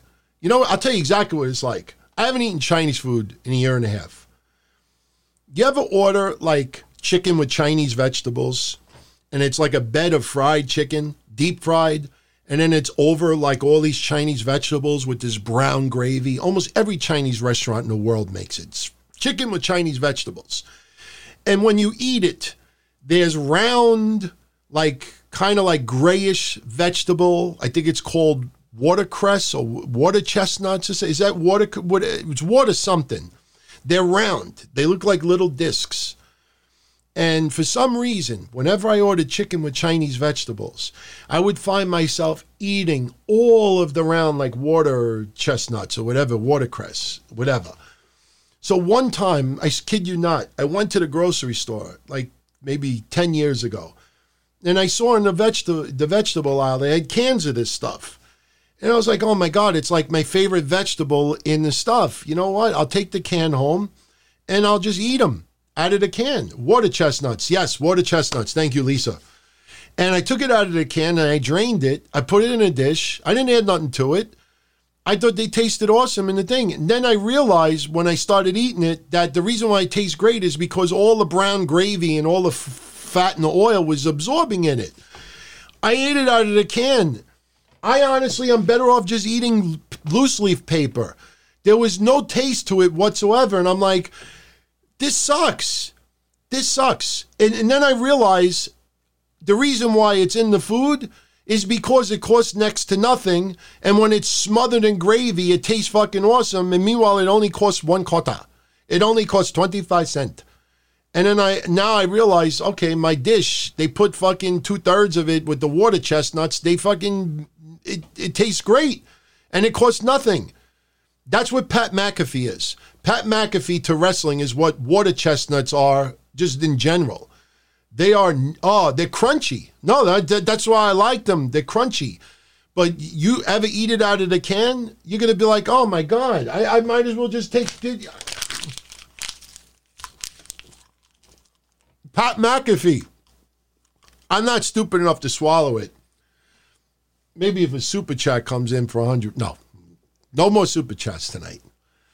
Anyway, Isaiah Swerve Scott versus Tony Nese. Tony Nese, losing streak. This is this is exactly what I was saying before about Kairi Sane. He's losing. Lost every match in the tournament. Losing all the time. Tony Nese, my neck of the woods.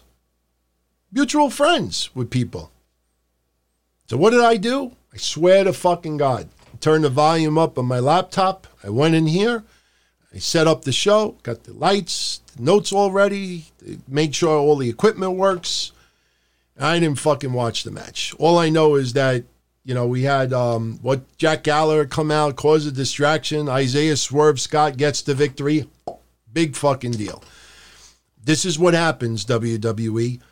You have had Tony Nese lose so many times that I don't give a shit about his matches anymore. That was my opportunity to come into this room and prepare for the show.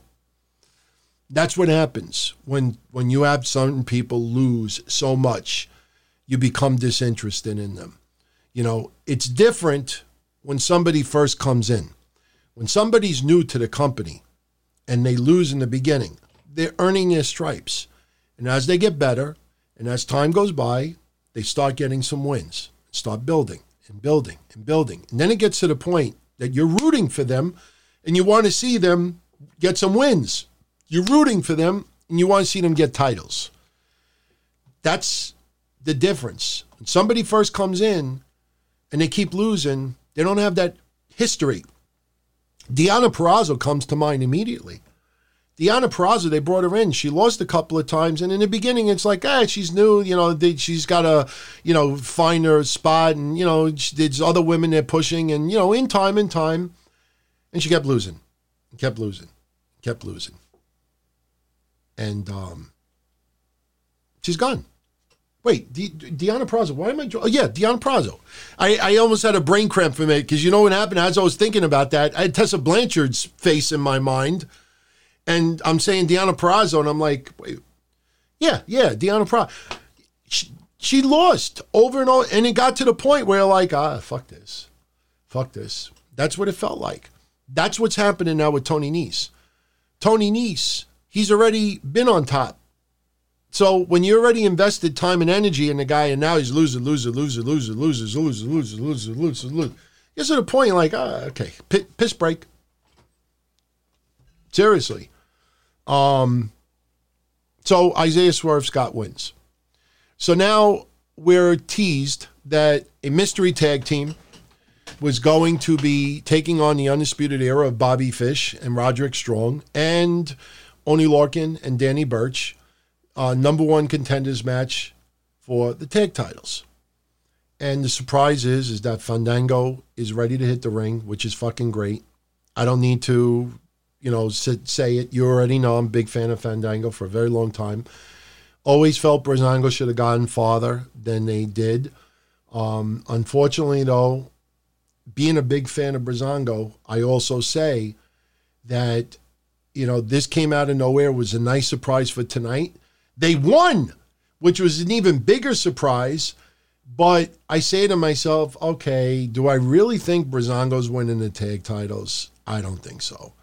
It would be a shock. If they were to win the tag titles, my interpretation would be I could picture Vince in the back with Triple H and we need to give him we need to push him now uh we need to give him the belts now uh because every time we wait uh he gets injured uh and sooner or later uh his knee's gonna blow out again uh and then we're gonna have to release him uh oh no we can't uh because we can't release someone uh while they're injured uh that's what it is they win the belts now and it feels like let's just blow our load with Breezango now before he gets injured again because we may never get that opportunity I don't think it's gonna happen I don't I'm sorry. I think the the the uh, Lysol. It just it didn't ingest in my mouth. It just went all over my face. It actually, you know, it was nice and brisk, but my glasses are a little spotty. But no, but that's what it feels like. It doesn't feel like Breezango had a series of wins. Like, hey, man, they might get the titles. You know, who never knows. This kind of felt like out of nowhere. But let's see what happens. He, Mish is saying it's poison, dude.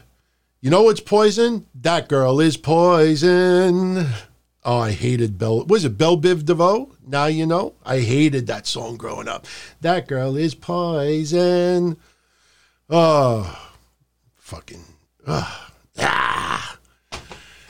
Dexter Lumis, his tribute drawing to the Undisputed Era. You know, he's driving the car and the Undisputed Era is supposed to be all creeped out about it. I tell you, man, I'd like to see WWE auction that off to maybe some charity. I think that's a pretty fucking cool picture. I like that. Dexter Lumis with the Undisputed Era in the car. You know, I, I it, it, again, it still feels like a little bit of an odd storyline, but hey, you know, not not too bad. I'm not complaining too much. Um, then after Breezango won, we have Marcel Barthel and Fabian Aichner coming out to scope out who they're going to be defending the title against next. And the next thing you know, we have uh, Indus Sher, you know, Rinku and Saraf with Malcolm Bivens. They're right behind them as well. So I don't know. You know, I get this weird feeling that maybe Breezango gets destroyed before TakeOver even starts and maybe we find out that Rinku and Saraf uh, attack them before takeover begins, and because we don't have uh, opponents for Marcel Barthel and Fabian Aichner, that maybe they step in or someone starts. So it would not surprise me if we see some bullshit swerve, um, you know, Saturday. But just brainstorming a little bit. Ah, Cameron Grimes, the stunt double for Jimmy Jam Garvin. Oh man, seriously, I, seriously, if Jimmy Jam Garvin had sex with Sean Waltman and then decided to gain 50 pounds while pregnant, they'd give birth to Cameron Grimes. That's what it. Cameron Grimes looks like the, the when you looked at Spaceballs when they had those bad stunt doubles. They had the the guy with the the mustache for that's what Cameron Grimes. Cameron Grimes, nothing personal against the guy. He looks like the stunt, the bad stunt double for Jimmy Jam Garvin. He beats Bronson Reed, you know, blah blah blah blah. Cameron Grimes brags about beating Finn Balor. Then all of a sudden, uh, Kross is around ringside. Cameron Grimes ran the fuck out of there. If you don't know the little backstory with Cameron Grimes and Karrion Kross, do a little Twitter search tonight. I'm sure there's going to be a lot of fans reminding you of it. Just look up Cinderblock. I think that'd be the best way to put it. Um, then Karrion Kross goes on the camera, tells Ciampa to take over TikTok. It's going to be a special TikTok. And um, nice. I like it. Ciampa seems to be pretty much non-existent, with the exception of a little bit over the since you know Mania, if you think about it. But then we had the main event, and I've already talked about it. you know, El Hijo del Fantasma wins the Cruiserweight Championship. WWE quietly dropping the interim part of it, as we talked about at the beginning of the show, and we noticed that a couple of weeks ago. So, don't know what this means with Jordan Devlin in the future. Um, but El Hijo del Fantasma winning. Um, I want to see where this interjects with that other storyline of people almost being kidnapped. That's got to cross paths and it's got to happen, you know, sooner than later. But, you know, it was a wonderful match. I loved that it was a straight up match. I'm glad that my brainstorming with the Jake Atlas stuff did not come to, to, to play. But we had Jake Atlas uh, not be a factor. Parvinder Singh, much love. Uh, oh, what is you? Oh, Harpreet Kaur. Is I saying that right? Harpreet Kaur. His wife's birthday. Everybody. Parvinder Singh, good friend of the show from the UK. Uh, big time difference right now. What is it, like six hours later over there? I'd like everybody in the chat room right now. Yeah, hit the like button, subscribe if you like it, but I want everybody to join me in uh, giving his wife a very happy birthday. So happy birthday, Harpreet. Much love and uh, just all the best, man. All the best. Wish you would have, you don't have to super chat that. I kind of feel a little bad now, but seriously, happy birthday, my friend. Um, please tell your wife, very special birthday. Enjoy it. So I want everybody, take two seconds. Happy birthday. You know, I'm not talking until I see. No, seriously, happy birthday. Um, so we had the main event. We had uh, El Hijo del Fantasma win. Great match. Um, the finish, you know, I loved the facial reactions of Drake Maverick during the match. Not wanting to quit, not wanting to give. I think we started to get a little bit fearful that he was not winning this, especially that promo earlier in the night kind of started planting those seeds. When you're when you're uber confident, that's when you usually lose. So he loses. He's in the ring. Everybody at ringside is clapping for him. He is emotional. A lot of people online, including yours truly, were like, fuck, fuck. You know, maybe, maybe, maybe there's some saving grace. And then Triple H comes out. As soon as Triple H comes out, you're wondering, is he going to just shake his hand and thank him and hold his hand up high and that's the end of it? or could he be offering him a contract? Triple H has something in his hand. It looks like you know leather, you know, you know booklet or whatever to hold documents, and it's a contract. And he has Drake Maverick sign it. Drake Maverick is emotional, and that was the right way to go. Not one person out there, if you're a Drake Maverick fan or if that affected you when he got released, that was 100% real and it is not that often. Sure, when all that publicity was all over the net, Drake Maverick's release and his video crying was on regular news stations that I had never heard of before. Yeah, probably somewhere. Vince got on the phone. Put on channel 675. That's such good shit. You know, turn it out. He probably, they realized, holy shit, does this guy have they did the right thing, man. There is nothing negative about this at all. This gets back to Drake Maverick. I know everybody out there is ecstatic that he got his job back. Hopefully, it wasn't a tremendous pay cut, but he got to stay. And uh, that was pretty much it. Now, as far as NXT tonight, I think NXT, you know what? I actually predicted twice right when NXT won in the ratings. I could tell you that tonight, I don't think the matches were strong enough, except for the main, you know, to really have them beat AEW. So I do not believe they will beat AEW tonight, but I think the rating is going to be a lot closer than people think. You know, God, they went into the 590s very recently that would be an absolute disaster going into takeover to be that low. So I said earlier, what 719 for AEW? I'm going to say 676 for NXT. That might be a little bit high, to be honest with you. Um, in fact, I think it might be a little too high. I know I'm going to regret changing it, but I, you know what? I'm going to change. I'm going to go with six. Six. You know what? I'll, I'll use the devil's number. I'll go with si- no. I'll go with six fifty six. All right, seven seven nineteen is six fifty six. That's my official number. Not going to change it anymore. Uh, it will be a little bit of a disappointment for both shows, but um, you know, look, hour three for Raw Monday was like 1.58 million viewers. Last week's Wednesday was 1.556 million viewers. Nobody brought up that Wednesday Night Wrestling was almost the same as hour three of Raw. Not that far off, everybody. It's amazing how people shit on Wednesday Night Wrestling ratings, but then don't realize that it's almost the same number that Monday's getting now in a lot of ways. So, with that said, that is your AEW and NXT recaps. Um, everyone out there, recommendation NWA started, uh, debuted the premiere edition of Girl Powerrr podcast. Thunder Rosa, Allysin Kay, Kamille, Marti Belle, uh, Myra Diaz Gomez, uh, Gomes. Some people say Gomez. Gomes. It's Gomes, not Gomez. Ashley Vox. Very, very, very raw, deep episode talking about cyberbullying, talking about Hana Kimura. It's a very powerful episode. Um, if you wanna, if you're a fan of these women, and you want to hear some real raw, you know, just serious discussion, go out of your way to watch it. It's powerful. It's powerful.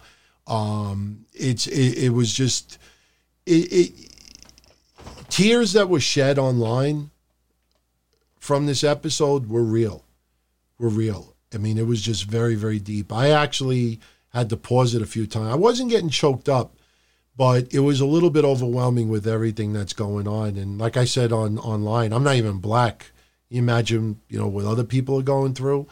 You know, it doesn't mean that you don't hurt too. But um, it was it was really really powerful episode. So when they say girl power, this was girl powerful. Was powerful. Go check it out. MLW, uh, two announcements. You know, I don't think they offered refunds. I think just the tickets will be honored, although I don't think they had sold too many tickets from the get go. But their original July 16th and 18 uh, shows that they were supposed to take place in New York City and Philadelphia, they have been rescheduled. The Philadelphia event that was supposed to take place in July, that has been moved to December 5th, former ECW Arena. The original uh, event that was going to take place in July for New York, that has been moved to February 4th at the Melrose Ballroom. So, again, I don't believe they offered refunds, but tickets will be honored for those events. So, you might want to go just make a note of that.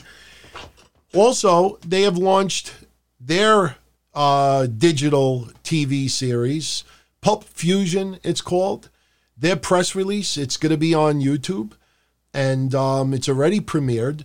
And uh, their official description of the Pulp Fusion series, I quote, Pulp Fusion series as a creative tissue that connects what happened to the league and its athletes in a way of the shocking conclusion of the May 9th episode of MLW Fusion. Uh, along the way, fans will learn what's ahead as they take a widely unique dive into the world of MLW each and every week. Pulp Fusion acts as a creative bridge and spin-off for Fusion during the series hiatus due to the COVID-19 pandemic. The episode digital short series features a variety of MLW athletes and personalities as well as some surprises. Produced virtually with the MLW production team working with talent from afar, the series looks to provide fans unique, unfiltered access to its roster of professional wrestlers. Um, not bad. It goes exactly what I've been saying all along. You got all these feds that are all streaming digital, trying to generate some type of income, no matter how small it is, to just try to tread water and survive. Um, check it out. I have not had a chance to check it out yet, but uh, it's it sounds interesting. Um, one other thing that sounds interesting, and I think after this, uh, what else? Oh, you know what? Before, be, you know, let's let's talk a little bit about Impact for a second. I have video. I have video, everybody. Um, Impact crowns new number one contenders to the world and tag team titles. Uh, this happened this past week. Ace Austin beat Zachary Wentz to become number one contender for Tessa Blanchard's Impact World Heavyweight title. Um, next week on uh, Impact, they have uh, Knockouts Championship match scheduled. Jordynne Grace defends the title against Taya Valkyrie. You have Sami Callihan versus Ken Shamrock versus Michael Elgin. Finesse and Bench Press, which is Johnny Swinger and Chris Bey. They're going to take on Willie Mack and Jake Something. And Deonna Purrazzo does make another appearance. Um, so, uh, you know, not not bad for Impact Wrestling. They seem to be very consistent. Um, you know, if you as far as the non WWE and AEW promotions, they seem to be the most consistent during COVID. They have recorded a lot of footage that they still are airing. Um, but the big news this week was a video teaser. Now, I have it, and it is allowed to be streamed. I want you to pay very close attention to this video because during this episode of Impact, they teased Slammiversary, July 18th. That will be on pay per view. And they had uh, a reporter on there. A lot of people were wondering who he is. He actually worked in Nashville, Tennessee's Channel 5, I believe. His name is John Burton, no H in John. And um, he basically was teasing some surprises for Slammiversary. Now, think of the 90 day no compete clause with WWE. This is going to be interesting. I don't know if it's going to stream live, but it. But here's what's interesting about it. Let's say the 90 day no complete no compete happens right around the 18th of July. If somebody works for Impact two three weeks before, films a match earlier, but it doesn't air until July 18th, are they breaking a 90 day no compete for WWE? I'm curious. I got to actually do some research for that because Impact is not profiting off of their work until that date. So I'm very curious I got to check that out. But the video teaser that they posted got a lot of attention. So I'm going to share it with you right now. It's only about a minute, but I want you to look very, very closely at the photos of some names that they are teasing who might be appearing at Slammiversary. Check this out.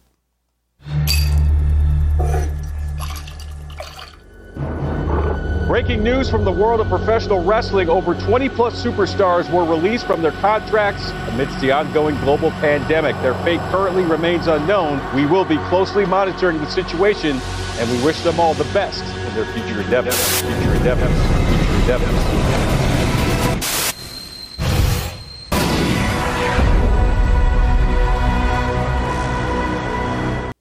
Pretty interesting, right? They had Drake Maverick on there too you know but you know they obviously showed him as rockstar spud so they don't have to worry about any infringement. But um, you know some interesting uh, images that showed on. Yeah you know what? Benjamin kudos to you my friend because you know let's look at that again because that does sort of look like creepy ali on the couch right? Tell me that doesn't look like creepy ali on the couch one more time Breaking news from the world of professional wrestling over 20 plus superstars were released from their contracts amidst the ongoing global pandemic. Their fate currently remains unknown. We will be closely monitoring the situation and we wish them all the best in their future endeavors. Future endeavors. Future endeavors.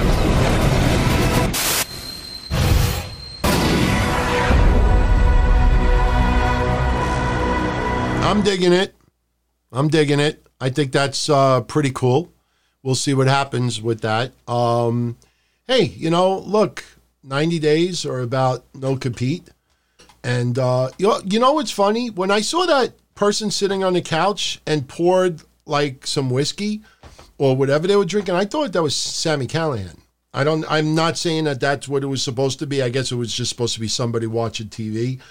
But um, hey, man, you know, I I I like the teaser. Um, Obviously, Spud will not be one of them, but uh, hey, you know, Slammiversary will be here in about six weeks. We're to have an interesting July, man, because by July, uh, Florida will be in phase three or phase four of the reopen. We will have Fyter Fest going on for July 1st and July 8th. There will most definitely be fans in attendance for some of this. You will have Impact uh, doing their pay per view. There will be a little bit more normalcy. We will have indie feds already having their shows from ICW to GCW and others. So July is going to be, I think, a much better month for pro wrestling. Um, Zombies is saying that two police officers just got shot in New York City. Man, you know, look, I I went on a whole rant last Friday, very deep conversation, and um, I showed police spray and pepper spray for no reason at all. I think that was in Minnesota. It might have been. And there's a lot of things that angers me that I was so happy, not happy, but I was so relieved to see that they moved murder three up to murder two for that cop. Because when you listen to the verbiage, this is why I think murder two will stick. When one of the officers apparently does not get a pulse, I don't know how accurate this is because news is way wrong many times. But I actually was watching something earlier on a news broadcast that said that one of the officers that was there actually checked his pulse and said he did not feel a pulse. And after that piece of shit cop was told that he doesn't, the other cop doesn't feel a pulse, he kept his knee on his neck for another three and a half minutes. So once you realize that this guy may not have a pulse, and you still do that for three and a half minutes, that's where it goes into murder two territory, in my opinion. I don't think, I know a lot of people out there want murder one. Trust me, I tell you. I know it sounds easy for me to say it, and I'm not a lawyer. You do not want murder one because there is a high possibility of the cop being acquitted for murder one because they would have to prove intent before all this went down. And that seems almost impossible to prove. So, would you rather it be murder two and almost have guaranteed conviction, or roll the dice for a murder one and get nothing? I always think of what was the Casey Anthony. Remember Casey Anthony's case? One thing I always remembered from that case is I think they charged her with murder one. And I remember throughout the trial, there was all this discussion like they overcharged her, they overcharged her, they overcharged her. They should have did murder two or murder three that she wasn't, you know, looking to, but they had the computer searches and they had this and had that. So they were convinced they had the fucking case. And she got acquitted. So you, you look, you got to look, everybody's thinking with their heart. They're thinking with their anger, but you also have to think with your head. Unfortunately, we live on a constitution, we live with rules, and courts have rules. And you, before you use the emotion and say murder one, murder one, murder one, look up murder one and really spend the time and read what has to be proven beyond a reasonable doubt. And what happens if this guy would have been convicted for two, but they went with one and he got acquitted? Just look at what's going on right now. He'll go to jail for 20, 30, 40 years, maybe a life sentence. I know a lot of you believe in a death penalty. A lot of you don't believe in a death penalty. I'm one that believes in a death penalty. But I will say this I don't think he could get the death penalty for murder too. But just remember this one of the biggest fears for cops, dirty cops, even if it had nothing to do with violence, cops, their biggest fear is going to jail. Because every criminal in jail, once they realize they have a cop in jail, that person, cops and pedophiles, the the or or sexual abusers, the worst things you can do in your life. Dirty cop, pedophile, sexual abuser. Cuz uh, just convicts in jail, they they will your life is in danger. Imagine living 20, 30, 40 years so fucking scared that everybody in that jail eh, could possibly kill you. That fucking will, guy will die before he is 50 from a heart attack, from all of that. Good. Let him suffer. Let him let him fucking just have his insides being eaten up and let him, you know, die a slow, miserable death. Piece of shit. That's why, like I say, you know, I swear to God, you know, for some people that think some of the things that I have evolved on over the last couple of years is fake and it's that. You have no idea, man. You need to watch me on a regular basis for years and years and years because slowly a lot of this has been building. A lot of this, I always keep an open mind and I'm always straight up. I'm not good at lying. And uh, man, that sucks about the two cops today because, look, anybody that remembers how Don Tony was born, that guy Slash that I uppercutted with cannolis that time. Um, you know, my little nephew was one of the my two nephews were the two of the kids that got ripped off from that guy Slash, and at the time they were like nine years old, ten years old. My and their father, my uncle, was deceased, killed himself, and um, to hear that this guy Slash ripped off my nephews they were supposed to go to all the XPW trips for free.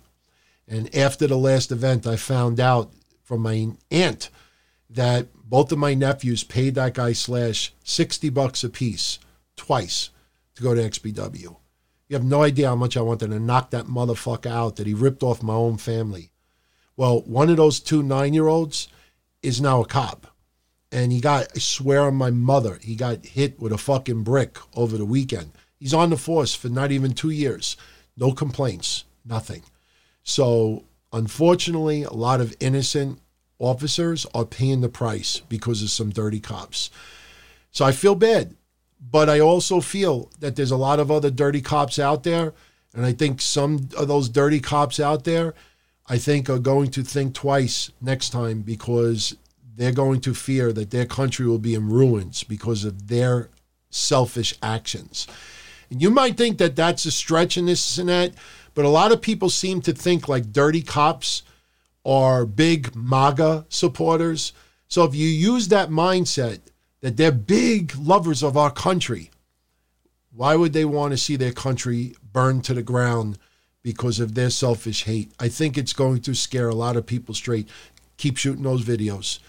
I said it last Friday. Video is the game changer video in Karen's faces, video in anybody's, you know, racist faces, video in cops' faces, video, video, video.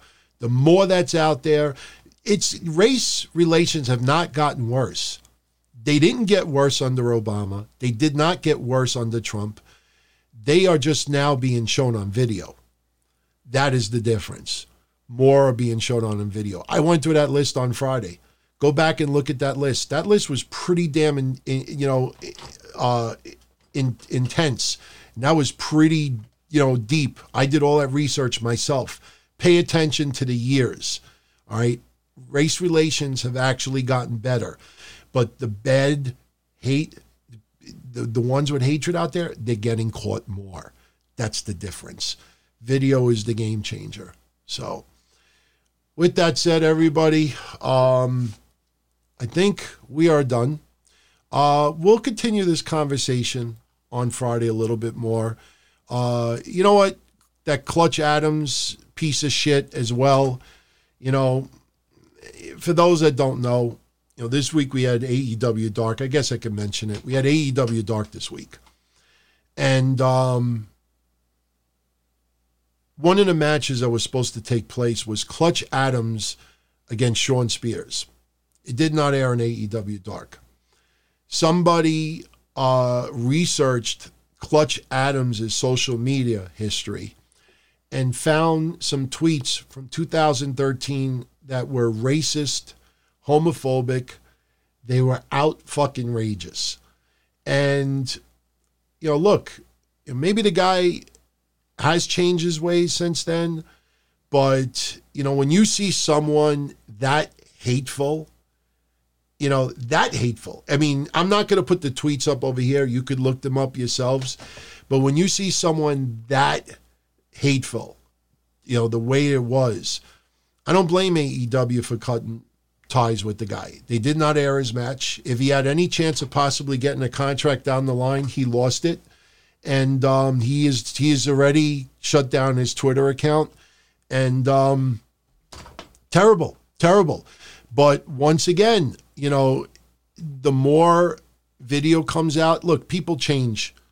Some people get scared straight. Some people open their eyes. Some people evolve. Some people learn. You know, that's why I played Monday and I played tonight that Nelson Mandela uh, quote. You know, we're not born to hate people. You learn over time to hate people. So if you learned to hate people, you could learn to love people. And um, that's a true fact. So people can change, people can improve. But um, for now, I don't blame AEW for cutting ties on that guy. So uh, let's see. Um, I think that's pretty much it. Oh, you know what? Ah, this is funny. We could close out with this. And it's funny because who the fuck cares on this show? 205 Live aired last weekend, and uh, Tehuti Miles beat Danny Burch, which is kind of surprising to me. But uh, after having that rant on Tony Nese earlier, apparently Tony Nese beat Tyler Breeze. But again, 205 Live, nobody really pays attention to that. That's like below velocity level. And even velocity episodes back then were actually pretty good. But, um, you know, Tony Nese, just think of that. Tony Lee Nese, who they, and NXT didn't help him tonight talking about his losing streak, they could have easily said, oh, you know, after winning a match on 205 Live. No, they just rather keep the losing streak storyline. So this win for Tony Nese meant nothing. And look, he beat Tyler Breeze, and now Tyler Breeze is number one contender for the tag titles. Go figure. Um, you know, I, I, I do want to mention one other thing before we go tonight. Um, actually, two things. Next week, uh, Santana and Ortiz along with Jake Hager, will take on best friends in Orange Cassidy in a six man. Marq Quen will challenge for the TNT title. Jon Moxley will be wrestling. We don't know who his opponent is yet. And next week, uh, FTR will be taking on the Butcher and the Blade, which we talked about earlier. One thing I did not mention tonight was uh, FTR's interview with Tony Schiavone. And um, I'll be honest with you, man the interview was a little bit disappointing. Oh, wow, they censored when Tony Schiavone said, I thought that FTR stood for fuck the revival. If you go back and you look at that and you hear their promo saying, oh, everybody should apologize to us for the last year and a half, and he, you know, talks about them being a great time. I, I'm not going to lie, man, that interview felt very uneventful to me. Um, it felt like a promo they would have cut in WWE. It's cool to see him in AEW, don't get me wrong. Um, and I think they will leapfrog some tag teams in AEW without a doubt. But I'm a little, they don't come rub off as baby faces for me right now. And going up against two ice cream men, I don't, that, that match does not entice me all that much. So look, it, they just came in, so I'm going to give them plenty of time before I make my decision on it. But they were hyping up. Remember, and I'll leave everybody with this: they were hyping up that interview segment all week long. What are they going to say? They go, eh, nothing is out of bounds. Remember, uncensored, nothing, nothing. Eh, what are they going to say? And it was rather uneventful, in my opinion. So, um, they're obviously an excellent tag team, but I wasn't feeling it all that much. Oh, another match next week. Colt Cabana takes on Sammy Guevara. Okay. Okay. Well, whatever. we'll see what happens. But with that said, everybody, wow, I went 45 minutes longer. Uh, you know, look, I have diehard AEW fans writing right now. It sucked. FTR's promo kind of sucked. I wouldn't say it sucked. It was just less in the substance department, not enough meat. You know, sometimes you order a steak dinner and they bring out a tiny little piece of steak. I could see if it was filet mignon. But if you order like a sirloin steak or a ribeye and they give you fucking a piece of steak the size of a fucking filet mignon when it's not filet mignon, yeah, you kind of complain a little bit. AEW, I think, overhyped that interview segment a little bit too much. And then when you see two goofy fucking ice cream men, you know, walking down the stairs, my God, they, they should have slipped. You want to entertain me? Slip down the fucking flight of stairs, mustache man. So, uh, anyway, I got to get out of here. It's almost 1 a.m. I told my fiance tonight, I'm like, honey, I'll definitely be done by 12. While the show is uploading and going through Codex, I'll call you. We'll talk and this, this, and that. It's almost 1 a.m. So I lost my opportunity to say goodnight to my significant other. So that's all right. One big family. She'll understand she'll say to me, "Ah, oh, that." $22 of super chat after YouTube's deductions. That's coming my way. So, no, I'll probably put it back in the show. So, I'm dishonoring Ice Cream Men. Come on, how the fuck do you go from that to that? I could see if you come into a company looking like an ice cream man and then you shave your head, put on leather stuff, and look like a fucking freak. All right, wow, big transformation. This is like Alex Wright in reverse.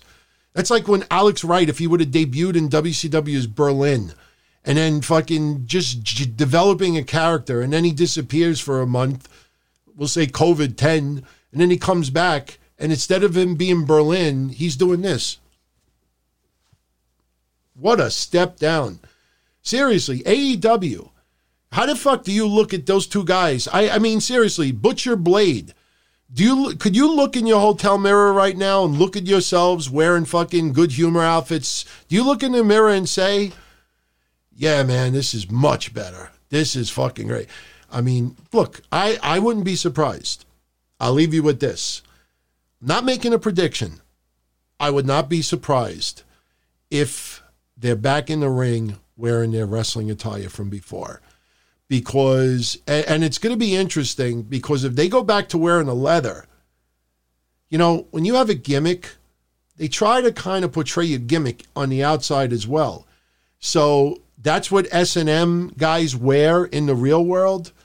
You know when we're not wearing leather outfits with zippers and spikes you know we like to relax in our tidy whiteys and white t-shirts. It is a oh my god it's god awful so, uh, I'm done, everybody. Much love. It's been great. It's been real. Follow me on Twitter at Don Tony D.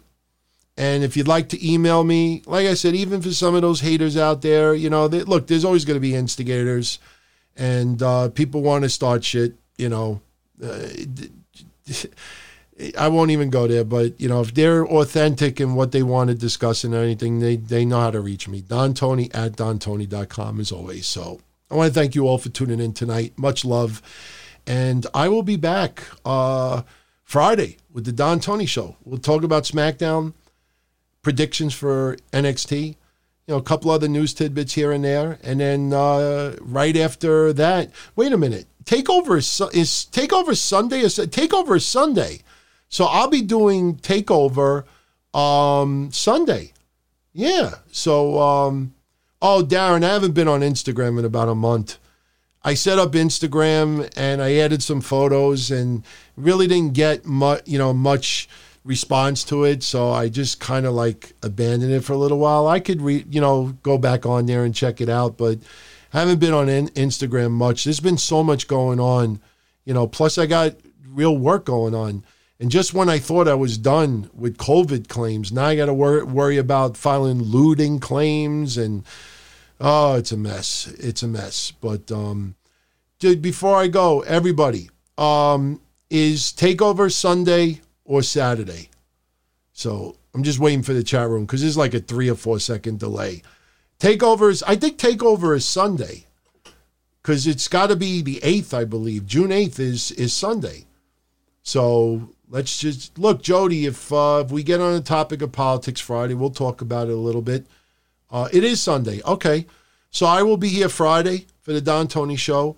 I'll be here Sunday for uh, the In Your House recap NXT Takeover. As far as an episode of blah blah blah, um, maybe we'll do that Saturday, or maybe we'll do like a special afternoon show, like Monday or Tuesday. I've been wanting to do a chat with everybody out there uh, on Patreon, like a like a Discord chat. We do a video Zoom, or maybe we do an audio and video one. So let's see what, how much news we pull together. So I'll have everybody know. Just uh, keep attention to Patreon, patreon.com slash Don Tony. Uh, next week will definitely be breakfast soup once again. So, everybody, I'm out of here. Much love. Stay safe. Stay strong as always. And uh, I thank you as always for the support. Much love, everybody. And uh, I'll catch you all again Friday. Take care. Don Oh My. It was fun to channel surf. It was kind of hard to do a little pocket pool after you hitting the last channel button 50 times for two hours plus. Don Oh My. And his whole idea of overanalyzing, oh, he's an alcoholic and he misplaced the belt. And how could you have someone champion like that? The fuck out of here. Wednesday night. Don-O-Mite. You can have fun. You really are.